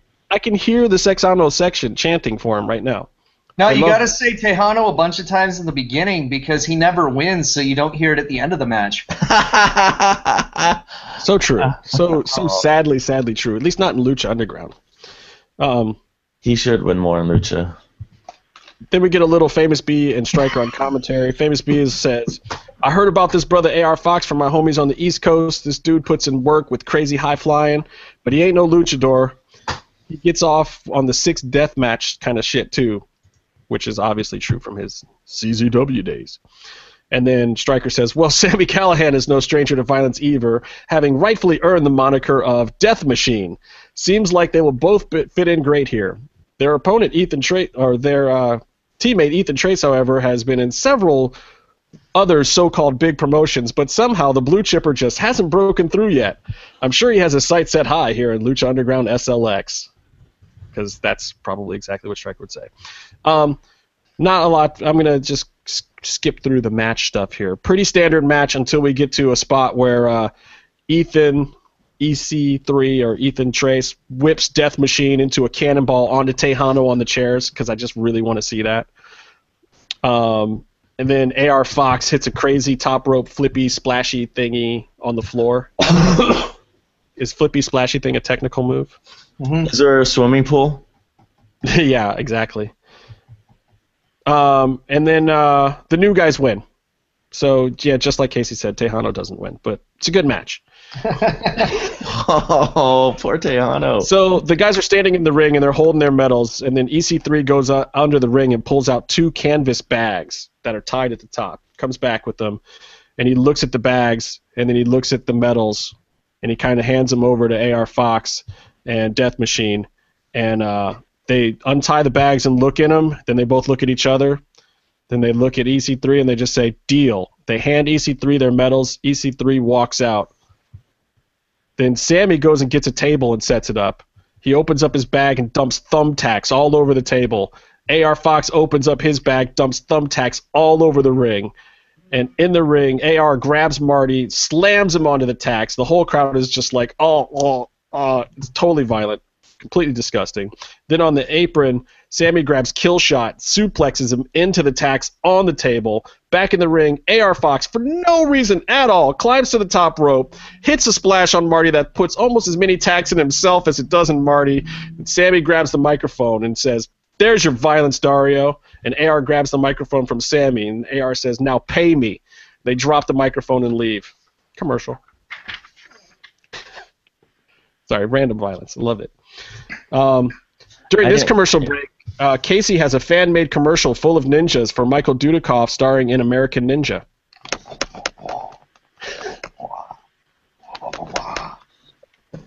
That- Those are my dope ninja moves right there, Byron. He fucking missed it. It's a I, great I was watching. Oh, okay, good. It would have been your fan commercial, but we all know that Casey's fan commercial is going to get done like three years before yours does. So I I'm give it to making a real movie. Like, you know what I And it would be 30 minutes long. Oh. I, I trimmed. So far, we've trimmed it to closer to 20. Good, nice work. All right, exterior Lucha Underground parking lot. In the parking lot, a limo pulls up and cigar What? smoke rolls out of the window. Councilman Delgado gets out as he is still looking inside, talking to the person inside. Yes, sir. I- I'm sure this will help bring all those things to pass. Delgado closes the door and turns to EC3 standing there. EC3 says, I got what you wanted. Here's your Aztec medallion. Delgado hands EC3 a briefcase. EC3 opens it, but we only see a golden glow emanating from it. Because, you know, it's Rodriguez's network. Mhm. So you got to do that, right? Um, and Delgado says, Not bad. I don't see why you had so many problems with your former employers. But delete the past from your memory. You work for him now. I'm sure you won't let us down. Casey just shakes his head at that. EC3 says, with this in hand, I think I've got a feeling that everything is looking up, or maybe down. EC3 walks away. Councilman Delgado hands over the Aztec medal, med- medallion inside the window to the cigar smoking man, who we still can't see. Inside the limo, we get an over the shoulder shot of a man dressed all in black that kind of obscures the cigar smoking man's face, except for the cigar in his hand with the medallion. And then the cigar smoking man just says, tick tock. Cigar smoking man hands the medal over to the man in black, and the man in black says, I think it's time for them to pay the toll. Fuck yeah, Ultimo Panda. Boom. Oh, Then we cut to the temple doors, right at the side of the temple, and Melissa welcomes Maricela, who has kind of blondish hair, pretty pretty girl, young. Um, Maricela says, "I can't believe he said yes. This is going to be great." Melissa says, "Are you sure you want to do this? The temple might not be what you think it is." And Maricela says, "But it's where I belong now." And Melissa says, "All right, girl, then let's do this. Time to party." Yay, party! Commercial break. Didn't write any commercials that time. In Where's Dario's office? In Dario's office, there's a group of luchadors now sitting there. Uh, Pimpinela, Sinestro, PJ Black, Ultimo Pando, uh, Paul London, Psycho Clown, and we'll uh, we'll throw Daga in there just for. oh, or Dragon Azteca. Yeah, that's who I got right. Yeah, you can't Dragon throw Azteca. Daga in there. When you he- got Daga. Yeah. Dog is busy on Dragon a real tech- show. The other D. The other D. Um, Throw some dick in there. Dar- Dario says, Tonight, gentlemen, we are throwing a party for a very special young lady. London says, Yeah, party. I'll bring the party favors. And Dario says, No, Mr. London, we will not be needing those kind of party favors. Then Psycho Clown pulls out a bag of weapons, and then Dario says, No, my psychotic friend, we will not be needing those kind of party favors either. Then the panda pulls out a bamboo stalk and starts eating it, and PJ Black holds up an adult store bag full of sex toys. And Dario says, No, we don't need bamboo or your perverted toys either. Then the panda drops the bamboo, and PJ drops the bag, and they both shrug. Did PJ Black seriously just try to bring dildos to a child's birthday party? Yeah, he just tried to bring a bag of dicks. Wow. I don't know why.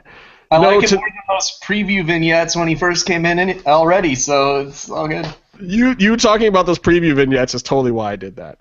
Uh, Dario says, "No, tonight you will all get a special opportunity for Maricela's quinceañera. Tonight, all of all you gentlemen have to do is play some fun games. So go out there and enjoy yourselves. Now get out of my office." As they are leaving, Psycho Clown throws a big bag over his shoulder and almost knocks the Red Bull off of Dario's desk, but he catches it as it falls. As he sets it back on the desk, he looks up and Dario sees Vinny Massaro is standing there with his hair slicked back in a sharkskin suit. Vinny says, How am I supposed to make a line on this crazy thing? Can't you ever have a normal match anymore? These believers throw around money and stuff, but they don't know what the odds are. How am I supposed to take action on a unique opportunity when I don't know what the odds are? and Dario says, Do we have a problem, Vincenzo? Vinny says, Yeah, I got a problem. I'm trying to run the book here. It's a goddamn underground fighting club, right? What's the point of underground fighting if you're not taking the right action at the book? Dario says, Ah, but Mr. Massaro, I think you missed the point. I let you run the book, as you say, not because I care about the money it brings in. In fact, I like it better when we don't get the money. And Vinny says, What, what the hell are you talking about? Dario says, When they don't pay, what do you do, Mr. Massaro? Vinny says, I don't know, I go break a couple of fingers, maybe I smash your windshield or something. Basically, I just make your life more miserable, as miserable as possible until you pay up, and then I keep raising the VIG. What's the VIG? You know, I'm like just the, kidding. I'm just kidding.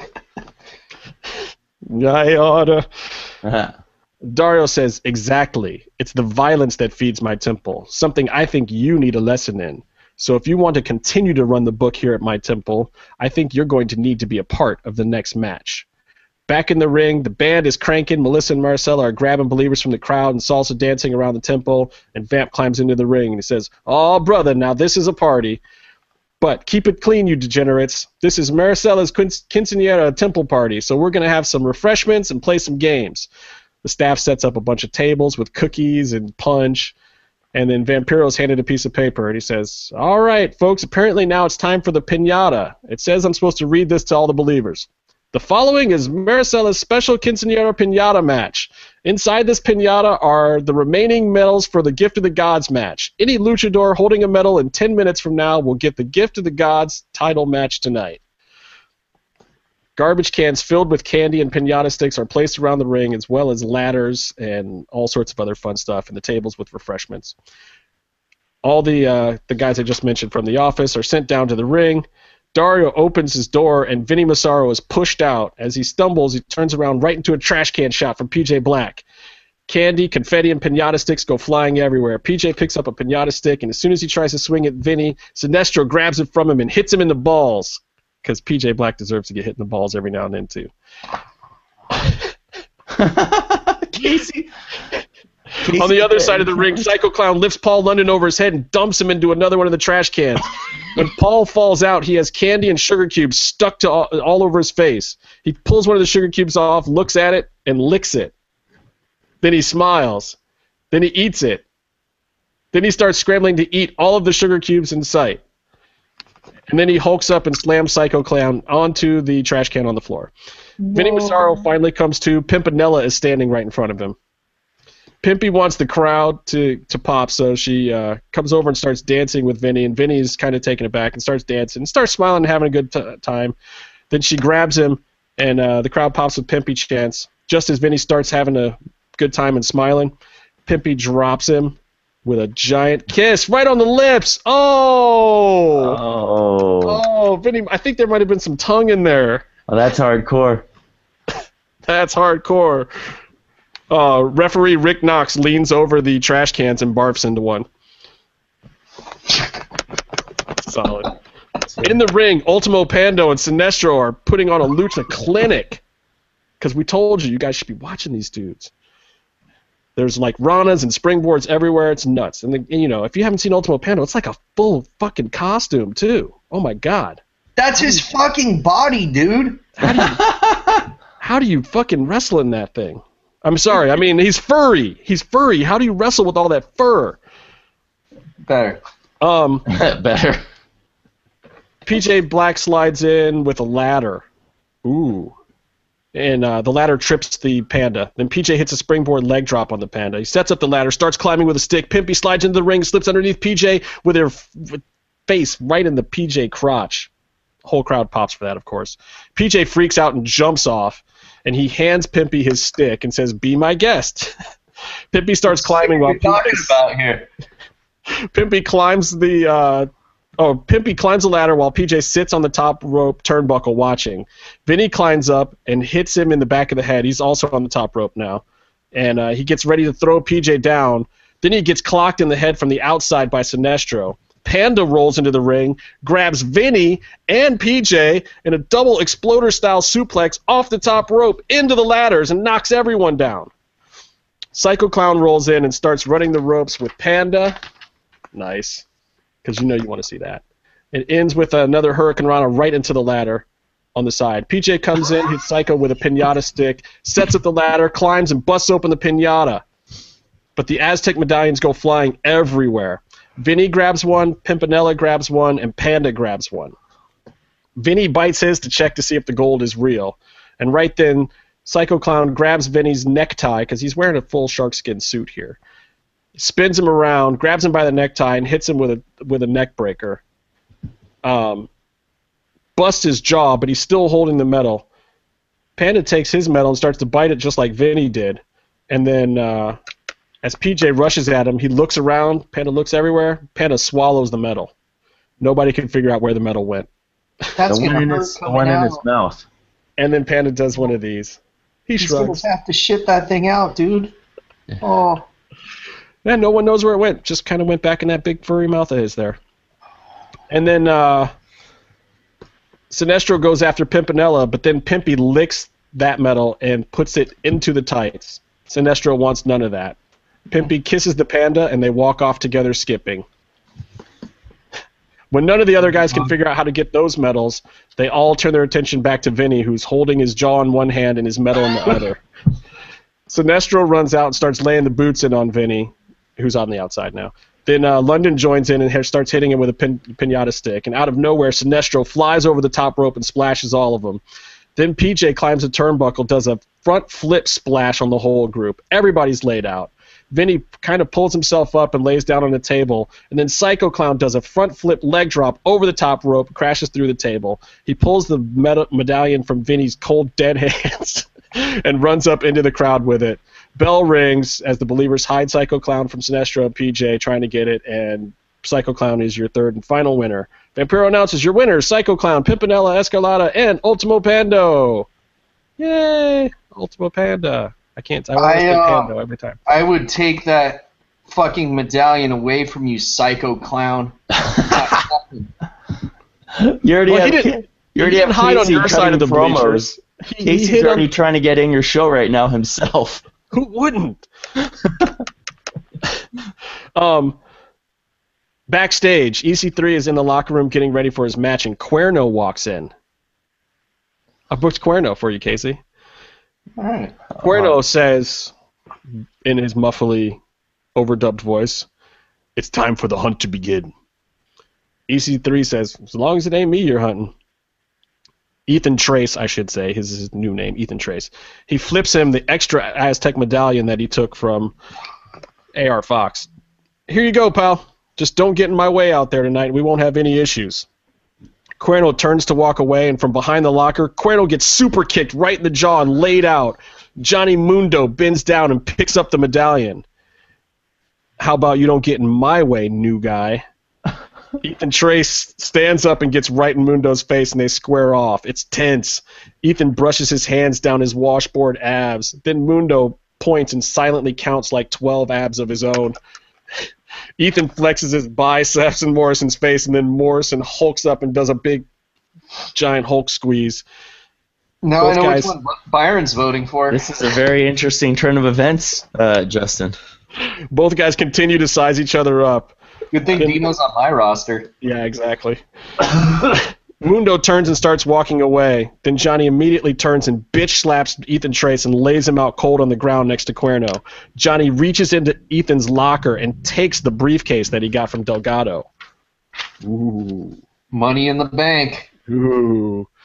In the ring, Vamp is already introducing Sexy Star. Your gift of the gods champion, Sexy Star. Huge pop for Sexy. Huge pop for Sexy. Because that's what happens. Well, uh, all right. You don't think she gets a huge pop? No, I, I, I'm confused. You may have explained it why there's a gift to the gods champion, but people are fighting for the medallions. Because he put them back into play. We, Yeah. we did. Pay But what attention, is it- Byron. But what are the medallions for? That they're supposed to be for the belt. Right. She's got the belt with nothing in it, but she still has the belt. That's the way it works on my show. Dario explained that earlier. Since there's no other champion on this show, she has to defend her belt in a new Gift of the Gods match. But everyone, want- they all got new want the belt without the medallions in it. Well, here's the medallions are coming back right now, jackass. So, Sexy Star comes down and she puts the medallionless belt into the display holster. Oh, that makes sense. Then the other luchadors come down and one by one they place their medallions in the belt. Melissa, Psycho Clown, Ultimo Panda, Pimpinela Escarlata, Johnny Mundo walk. Oh, Johnny Mundo walks out to everyone's surprise because no one's seen what happened backstage. Um, everyone knows though that Ethan had three medals. Um, Ethan stumbles out with blood all over his lip and puts his medal in, furious at Johnny Mundo. Everyone's looking around for the final participant. Then the lights go out. The room fills with smoke because we don't have too many smoke machines at Lucha Underground, do we? Except no, Mundo has one every now and then, right? You got Jack Evans. We don't use them enough. Well, they smoke out the whole bleacher side this time. Love Yeah, it. Jack Evans is a one-man smoke machine, but he's Yeah, on my roster. I don't know if the bleacher section needs help getting smoked out. True. True that. Truth. Up, anyway, so the, the lights go out, room fills with smoke, then there's a loud clock ticking sound that's heard. All of a sudden, a death, deafening clock tower bell starts ringing, and a large figure in a black leather duster stands at the top of the temple stairs. Sting! He walks down through the fog, the spotlights hit him, and it's Kevin Kross. Time to pay the toll. The man called Kevin Kross. Man called Kross. Man Um, Kross. He pulls the final medallion out of his pocket and places it in the belt, and the bell rings. Kross enters the ring, and Melissa, Sexy Star, Johnny, Ethan, Trey scramble out immediately. Pimpy slaps Kross, then Ultimo Pando hits Kross with a running lariat. Kross no sells both, of course. Panda tries again and is met with a roundhouse kick to the face. Pimpy tries to lariat and another slap. Then Kevin blows a kiss. Oh, then Pimpy blows a kiss to Kevin. And when that fails to disturb him at all, Kevin just grabs them, throws them to a vicious combination, or throws, starts throwing a vicious combination of pancrase style slaps right in Pimpy's face. Then he grabs Pimpy and uh, Panda, double choke slams them both, and holds them both down for the pin. This is an elimination style gift to the gods, like uh, not like the very first gift of the gods. Um, so he gets those two Wait, pins. On the What? outside, Melissa and Sexy shake hands. They shake hands, and then they start chopping the shit out of each other. Um, with Sexy getting the better of most of it. She does have more years of experience and a boxing background, No, she does not have more years of experience. and several underground fights on record. Pimpy's been wrestling since the like mid '80s, dude. No, no, no. I said uh, Sexy Star and Melissa. Oh, okay, yeah, I, I'll, I'll allow it. Yes, Sexy Star is getting the better of Melissa, not Pimpy. No, no. Pimpy just got pinned. Pimpy and Panda are out already. Oh. I know. Stinks. But hey, they got to the big got to the big patch. Um Ethan Trace starts going at it with Mundo on the floor because he's still pissed. Vamp uh, announces Pimpinela and Ultimo Panda have been eliminated. Psycho Clown and Kevin Kross are in the ring going at it with each other, strong style, and running the ropes and hitting each other with forearms and roaring elbows left and right. Johnny and Ethan are tired of slapping each other, so Johnny points into the ring at Kross, and then they both decide to go in and try to take him out together. With all three ganging up on Kross, he starts slowing down. Eventually, Ethan backtrips Kross over Psycho Clown, and Mundo hits the Moonlight Drive. He starts to go for the pin, and Ethan pulls him off. Ethan and Johnny are now fighting and arguing with each other. Psycho Clown tries to sneak the pin on Kross, but Kross kicks out because he's had time to recover. Sexy Star gets in the ring and tries to take on Kross with Psycho Clown. Kross double clotheslines both of them, give Sexy the worst of it, and they end up in opposite corners, uh, Psycho Clown and Sexy. Kross runs back and forth, corner to corner, smashing them both with elbows. Oh, love it. Then he lifts Sexy Star up and throws her over the top ropes onto Ethan, Johnny, and Melissa. He grabs Psycho Clown and hits him with the Saito Slam. Uh, Psycho Clown im- immediately starts screaming in pain and holding his shoulder. Senior ref Marty Elias jumps in to check him and throws up the X. See, you actually write that, Byron. You actually can write that in the script. Why? Why would I? Why does that? What does that have to do with me? I'm just saying, you know, Psycho Clown is hurt. He's legit hurt right now. Yeah. He's screaming, like screaming. When have you ever heard Psycho Clown screaming in pain? Um, Last time he wrestled Pentagon Jr. yeah, so That's Marty, true. That's true. So Marty jumps in to try to uh, save Psycho Clown, throws up the X. Kevin runs the ropes and hits Marty Elias in the face with a boot. What? You heal. Then Kevin grabs Psycho Clown while he's still screaming and hits him with another Saito Slam. Uh, Psycho Clown sounds like he is dying in the ring. Then the medics run out and can't get to the ring. Vamp grabs a microphone, stands on the apron. Vamp's pleading, pleading with Kevin Kross. Look, brother, I've been in the game a long time, but this is one of our homies. He needs medical attention, so let us get in there. Kevin Kross snatches the mic out of Vamp's hand. I'm not like your little arm breaking friend there, Ian. This is your damn doomsday. Everybody's doomsday. The end times are near. Let your doctors have him. I'm sure they'll have lots of fun pulling his C6 out of the back of his freaking throat. Now, where is he? Where's your freaking Hefe? The toll man is here, and it's time for him to pay up. Dario sticks his head out of the office and screams, You can't be here. You know the ancient rules. You cannot cross the, te- the threshold of the temple. Kross says, That's right, little man. My kind can't enter your precious temple unless we have the invitation of the gods. And that little gold medallion over there was all the permission I needed. So now I have an invitation from the gods themselves to show up here anytime I like.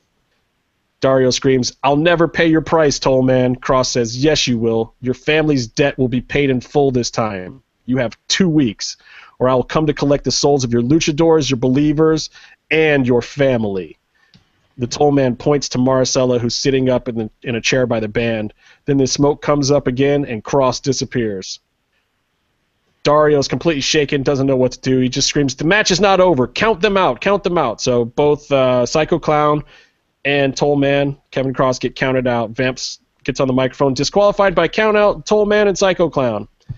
Ethan Trace wastes no time, starts beating the living shit out of Sexy Star because he's a good guy like that.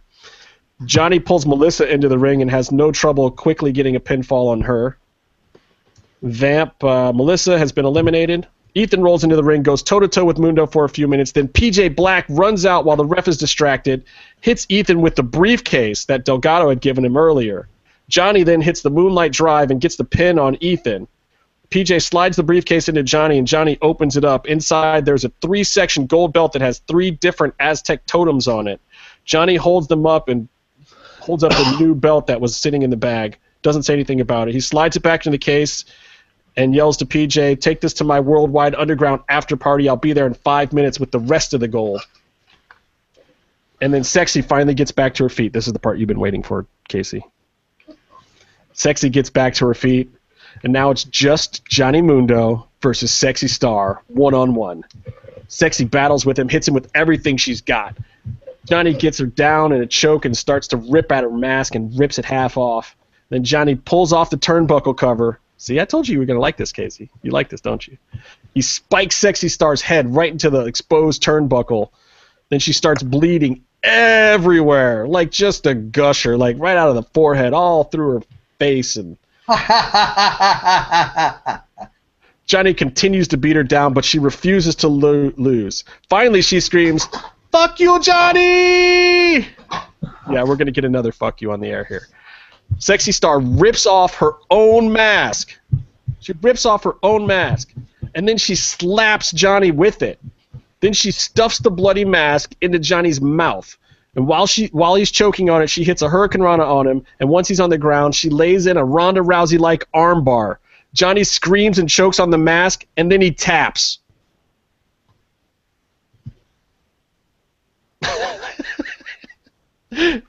I I'm wish sorry. I I had a video of a tumbleweed blowing across Byron's living room. you don't like the part where Johnny taps while choking on Sexy Star's bloody mask? Nah. Sexy grabs the mic and speaks. She says, "Oh, Vamp, Gross, I'm already heading for the car at this point, so Yeah. uh, Vamp grabs the microphone and says, "Your winner and still gift of the gods champion, Sexy Star." Sexy grabs the mic and speaks. She says, "No, Vampiro, not Sexy Star. Mi nombre es Dulce." And then she says, "I'm every woman, but probably in Spanish." Because I So knew Toto, that. Toto, uh, Soy I don't know. todos las mujeres. what, Okay. I don't know what woman is in Spanish. how do you say thank you for handing Casey the victory in Spanish? Um, Oh, but I'm not done yet. Dario comes to the ring. Dario says, Dulce, listen to me. I need your help. Maricela is not safe anymore. I've been hiding her for years, but now I know they are coming for my daughter. I need your help. And Sexy in her half broken English says, Why help you? Dario says, Do you remember the bad time? When you were just a girl yourself? When you were attacked? And Sexy Star says, See? Dario says, That was me and my brother. What? Sexy Star starts losing her mind like she's going to kill Dario right there on the spot. Dario says, No, no, but listen, but listen, but listen. Marcella is a Cueto now. After you gave her up and I found her, I made sure that she would have everything that she needed. And Mar and, and Sexy Star says, Marcella's my daughter? Except in Spanish, what? Marcela es mía? Something like that? Marcella runs into the ring, and Sexy Star uh, just stares at her. The resemblance is obvious, and Sexy Star wraps her arms around Maricela. Sexy Star in English says, I will kill you, Dario. And Dario says, Yes, yes, but for now you must keep her safe. Use your connections in Mexico or the Believers or anything. I don't care. Just keep her safe. Get her out of here. Dario touches Dario in a touching Dario moment. Touches Maricela's head and says, I love you. And then we cut to uh, outside. Sexy Star is running out of the temple with no mask, just her bloody face, pulling Maricela behind her. But the sounds of flapping wings and shadows of something flying over above them keep following at every turn. Finally, Sexy Star and Maricela turn down a dead end alley in Boyle Heights, and the swooping sound lands with a thud. And a mu- muffled voice says, Give us the girl. Then the Lucha Underground SLX logo pops on screen. And then SLX ends and goes right into Temple Talk with your host, El Rey de los Jefes. That's me. Uh, Justin Harvey, live from Lucha Underground VIP room. The bookie Vinny Massaro is going to run down the lines on the upcoming fights for all three Lucha Underground shows, and special guests J-Man and Urban stop by to review tonight's episode. And as always, Byron serves up cold drinks while co-host Casey Nielsen brings his own brand of spangry insight to the show. Yeah, I'm pretty smangry right now, actually. Uh, look at Byron's face. Shaped like a chicken McNugget. What? I'm not Casey. I'm the last person you should be upset with right now. You're in my home. myself, in- Byron. I you're just in my home. I In my wanted to don't breathe today. That's all I wanted to do. you're in my best chair. In my This is home for some chair, reason. Actually, like this this chair is fucking great. Like I'm all reclined and shit. This is like the fancy movie theater chair. It looks comfortable. I'm not going to lie. I'm in one of those Herman Miller Aerons. I don't know if you can see that bad boy, but I got the Oh, real yeah, yeah. there. Yeah, I'm in I a gotta do- Herman Munster. I'm Need that lower in lumbar chair. support. I'm getting old. I'm getting old. Most people who listen to the show probably don't realize that I'm actually the oldest one. Yeah, but like 15 Yeah, years. because Byron looks like the oldest one. yeah, you know that black don't crack, y'all. I'm 28 years old. Ha! Yeah, Ah. fucking 19 years ago. Dad. and mentally seven. Oh. What are you talking about? Just saying. Thank Um, you for not booking yourself, Justin. I did not book myself. Uh, I tried. I tried to fit in people. You know, obviously we're gonna have some kind of Ethan, Trace, and Johnny Mundo feud for that new belt or something going on. I don't know. I just So can we pretend Dragon Azteca was in that battle royal? well, I just kind of threw his name in there. I didn't really have. I didn't really book him. I didn't want to take your time up and figure out how to exactly work him in. But you know, in the final version of the show, I, I would definitely work him in. In fact, I would probably almost put him over and bring him into the Gift of the Gods match. Right. Right. That would be Right. fun. Yeah. We don't really need Pimpy in that Gift of the Gods match. Yeah. See, I would have had Dragon Mm. Azteca on my show hailing Pentagon at the end of the episode. That's where I would have tacked him in. Where would you have tacked him in, Byron? I would have put him in an opening match instead of Melissa and Black Lotus, and I would have put him in an opening match with someone No, what would you You have done with him in your show, dummy? in my show. Yeah. I didn't have room for him. Not in episode one. I have like I developed characters and stories that branch out for at least a four episode arc.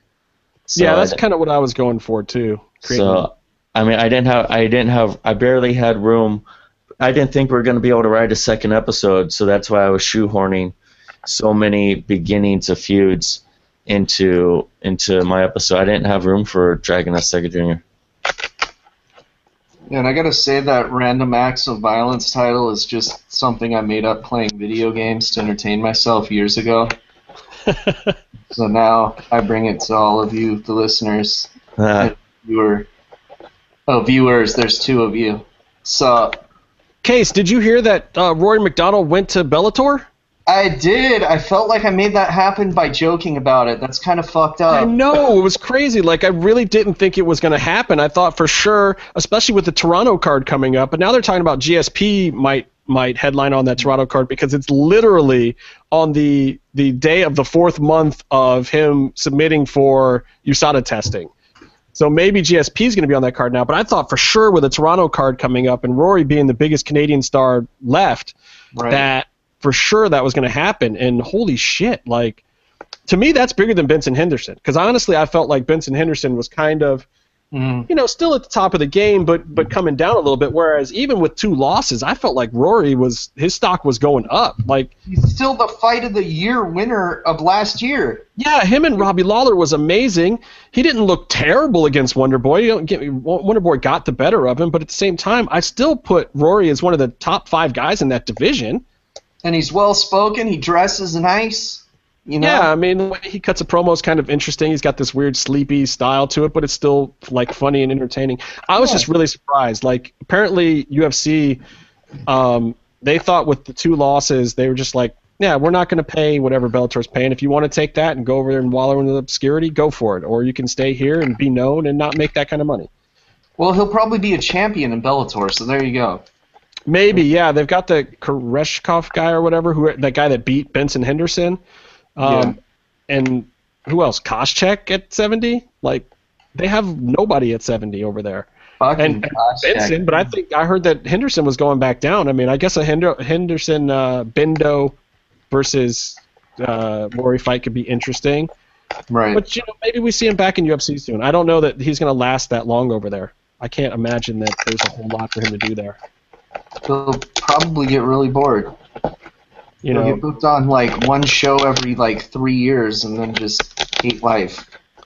in other quick UFC news, Ronda most likely is not going to be at MSG. Everyone's saying now. Uh, it looks more like she's going to be on the December 30th card, the Huh. end of the year in Vegas. Um, and that will probably be one of the biggest fights of the year. I don't know if they uh, have a title match before that or not, or if they have it wait for Ronda. I think they would get in another match, especially if Pena gets the shot. So we'll see. Um, the Conor McGregor stuff. Look, guys, I know his camp is saying that his foot is not broken, but what people who don't follow boxing or MMA have to realize is that when you have an injury like that, you want to downplay it immediately. Even if you're out for it, even if you're having surgery or something, you don't want your opponents who are out there to know that you have some kind of weakness or something wrong. So I think that right after the fight, Conor and his camp and everyone said, yeah, his foot's broken. He's had an existing fracture and it just got a whole lot worse because he was actually throwing leg kicks for the first time in his life. And then they started recanting a little bit and saying, no, no, it's just a sprained ankle or I hurt my shin or this, that, or the other thing. Um, he has not been medically cleared, but the way that the medical clearance worked this time, they didn't specify anything other than he was suspended until he was medically cleared by a doctor. Normally they say, oh, you know, you got a concussion, it's a six month medical suspension until you're better, or, you know, you broke your hand, it's a three month medical suspension. They didn't do that this time. They just said he has to be cleared by an or- orthopedic physician. I say that that means Conor's foot is broken, so everyone can stop there speculating. I don't think he can make MSG in time. Um, so I don't know if they'll want Eddie Alvarez to fight on that card or not. I don't know if Conor would even get that fight. Dana really wants him to go down to 145 and defend against Jose. As Conor has said, he's not really that interested in Jose. He beat him in 13 seconds, and he had to wait around two years just to get to that 13 seconds. I can understand that a little bit. I mean, I think the Frankie Edgar fight would have been way more exciting, and I think Conor probably would have actually done that just to prove himself. Um, but he doesn't feel like he has anything to prove against Jose. I think he's wrong. I think Jose is going to give him a run for the money if he goes back down there, but I don't think Conor's ducking him. I think he thinks it's boring and wants something that to him is going to get him more excited for a fight, like an Eddie Alvarez or or it, if it would have been Frankie, something new. And I get that, man. When when Frankie Edgar and BJ Penn went back and forth for the lightweight title, however many times they did, the whole lightweight division got boring to me. And those were two fighters that I absolutely loved, and it just bored me to fucking tears when they were having their feud back and forth. And it's the same reason why, like, I don't want to see Conor Nate three immediately as a rematch. I do want to see it again, but make it be next year. Like, make it be the big July fight week fight next year, or even the end of 2017. Like, there's time for that fight and Conor can do some other things first. And the great thing about it is Nate and Conor can both lose every fight up until then, and people are still going to come back in droves for that fight. They just got career security for both of them for ages. Um, and so I'm excited about that. But the the aftermath of that that card too, and Rumble. I can't even tell you how sad I am that Glover didn't win because I think that Glover versus Cormier is a more exciting fight for people to watch right now. I don't think that people want to see Glover versus DC or uh, Cormier versus DC. I'm sorry, Cormier versus Rumble uh, right now. Uh, We've we've seen it. There's like no new matches left at light heavyweight. Like maybe let's see Glover versus Gustafsson or Jon Jones get back in there. Um, but Jon Jones has fought all these dudes too. Like, there's no new matches for him. You know, who's he gonna fight? He's fought Bader, It's crazy. Glover. You remember how 205, like what, like 2007, 2008, like there were a million fresh matchups. Everyone was was- fighting it that way. it was the premier division. Like that was the most important belt in the UFC was 205. You had like because of Chuck Liddell and Randy having it and Tito and all those guys, mm-hmm. that was the belt. Then you had the belt start flipping hands. It went from Rashad and Forrest and Rampage. You know, like everybody had a turn at it until finally Jon Jones got it, and then Jon Jones went through all these dudes. He beat, you know, Bader to get the title shot. Then he beat Shogun. Then he beat uh, like well he didn't beat Hamill officially, which is so weird that that's the one official loss on his record. I mean, but he uh, he tore through all the rest of those dudes, all of them. Glover, Gus, DC, Rumble, like what? Who, there's nothing left. There's nothing left in 205. There's nothing interesting about it. I feel so bad for DC. It's like, great, you're a great champion. There's no one I want to see you fight. Not a single soul. Yeah. Yeah. Glover Uh. was the last one I would have been interested in, but even Glover being the homie and everything, at this point, after that knockout, I don't want to see that either. I don't want to see Glover get dumped on his head by DC. Fuck that. so I don't know. Do you think Rumble can win against DC the second time, and does that make the division more interesting? I don't know. Uh, this is. It's, It's rough. weird. It's gonna be rough because you got to sit through all this shit before it gets interesting again. That's the thing. Yeah, I mean, look, we've got the debut of CM Punk coming up in my hometown, Cleveland. Uh, and also on that card, obviously, the heavyweight champ, Stipe Miocic, is going to defend his belt. And then uh, we're going to be in a little bit of a cooling off period. We'll have the, the Bisping Hendo fight, which will be interesting. But I think everybody kind of universally agrees that even though Bisping has the title, um, that fight is not the two best guys in that division fighting each other. That's just somehow a belt got mixed up into what would be normally just a great FS1 headlining card. Um, I'm happy to see it. I would love to see Bisbing get one more crack at Hendo and vice versa. Hendo says he is retiring no matter what at the end of that fight. Whether he wins the title, loses it, no matter what. Hindy's I think it would be awesome if Hendo won, vacated the title, and then, you know, all those other players at that weight class jump back in for it. You know, let's have a round robin. Let's have a tournament again. Let's have another old school UFC tournament for the the One night tournament. Damn it. like Fuck these. Like fuck the- these laws. the tough man shows, tough man contests. Oh, the original UFC shows were one night tournaments, Byron. Yeah, you could do. I don't know, man. Maybe you could do a four-man tournament in one night, but I don't think you could do an eight-man anymore, and definitely not a sixteen. I, Oh, I God, think no. like legally now you can't even do four, right? Like you can't fight twice, can you? Uh, I think they can. It just depends Oh. on where they do it. They could do it in Alabama. But if you get hurt, even if you win, then you can't. Then they get throw in an alternate, which is how Daniel Cormier got the Strikeforce heavyweight belt. Um, they had a tournament, and it wasn't even a one night thing. It was over a long period of time, but guys kept getting hurt and out, and uh, DC got in there. And I mean, he won all his fights, but you know they were putting in alternates and other stuff. So Yeah, that kind of ruined the one night tournament thing too, because then you got jobbers like Steve Jennum fucking winning the Ultimate Fighting Championship. Yeah, what? It's, didn't have to fight in the first round or something, and came He didn't in have and to fight in any of the rounds, just the final. Yeah. And so he won because his opponent fought three fights. Yeah, it's like at that point they should have just held off the final to some other time. Huh. Anyway, um, that's all the news I got for this week. I wanted to have Vinny Massaro on this week to talk a little bit about that, but I figured this episode would be long enough at two hours as it is. So, You're you guys got welcome, anything else? to- Josh. Still not as long as it could have been. Come on, three of us talking about our own episodes. That could have been a four-hour episode. It could have. So where, where do we go next? Oh, uh, yeah, where do we go next with our episodes, Jimmy? We have to each film one episode. Already giving us Get your budget. yeah, get your budget approved, and then we'll talk. I don't know, man. I think that that might be the end of the road. Look, we got Lucha Underground coming back in a week and a half at this point. Yeah. Um, but are we so, you gonna know- put up a poll? Are we going? I'm going to put up a poll for this, and I'm going to put up Lucha Award polls. So people check our Twitter uh, at MMM Show 75 every day. There's going to be new polls up. We're going to throw around some awards. I'm going to talk with these guys and see what awards they want to give out. We'll probably give out best luchadora, best big man, best high flyer, best uh, best of the champions, like anyone who's held a belt. Um, we'll, we'll throw out some fun awards or whatever, and we'll see what you guys think, and then we'll be back with our pre-season three show, which will which will be a Lucha Award show, I think.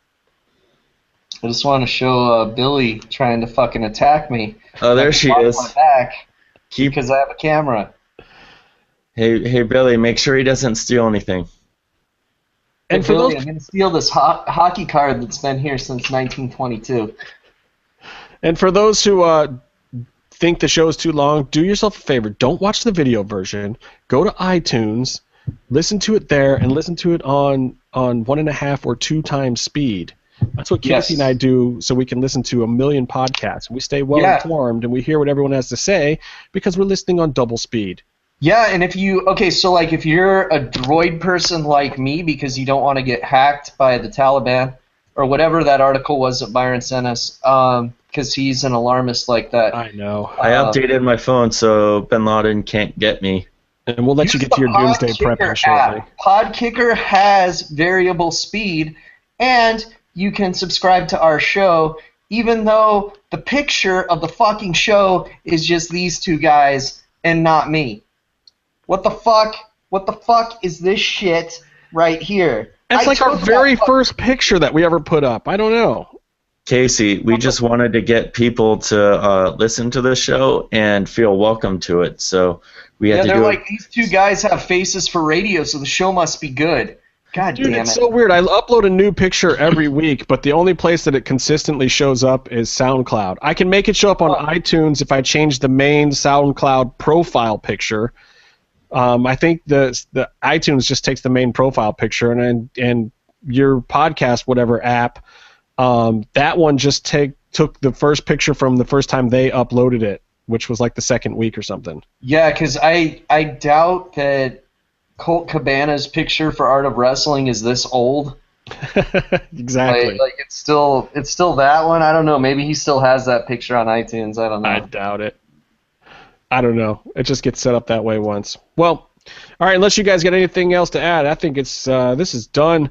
Everybody vote for who you thought the best episode was. This was kind of entertaining and fun. Um, Byron and I also kind of came up with our own uh, Lucha Fantasy League point system that we might uh, try to do Yeah. after we talk to Casey about it. So we'll see. Should be. Oh fun. hey, watch uh watch AAA this weekend if you're a gambling person and think that the stream will fucking work. I think it's this weekend. I might be wrong. I, I don't. Uh, yeah, I believe it's this weekend, uh, Triple Mania, and if I Oh, shit. can watch it, maybe we'll review it next week on the show. I'd love to, um, if I have the time and a stream that works to watch it. Yeah, if you want to get really fucking pissed at them jobbing Pentagon to Johnny Mundo, which they're gonna do, watch AAA this weekend. Dude, when when is it on? What day of, and what uh, time? Lucha Underground season, right? I don't. Yeah, you know what? I don't know what date and time. I live in a, a in a world where dates and times don't matter because I get up at 4:30 in the fucking morning every day. So go look at the Cubs fans blog, luchablog.com, and he'll tell you when, where to watch the show, how it is, and then you say, Cubs fan, the Triple M show told me to come here. You should give them masks and candy, Yeah, And candy. I want- delicious candy. I need more masks. Did you like my Paul London licking the sugar cubes? That was pretty funny. Why not? Um, all right, guys.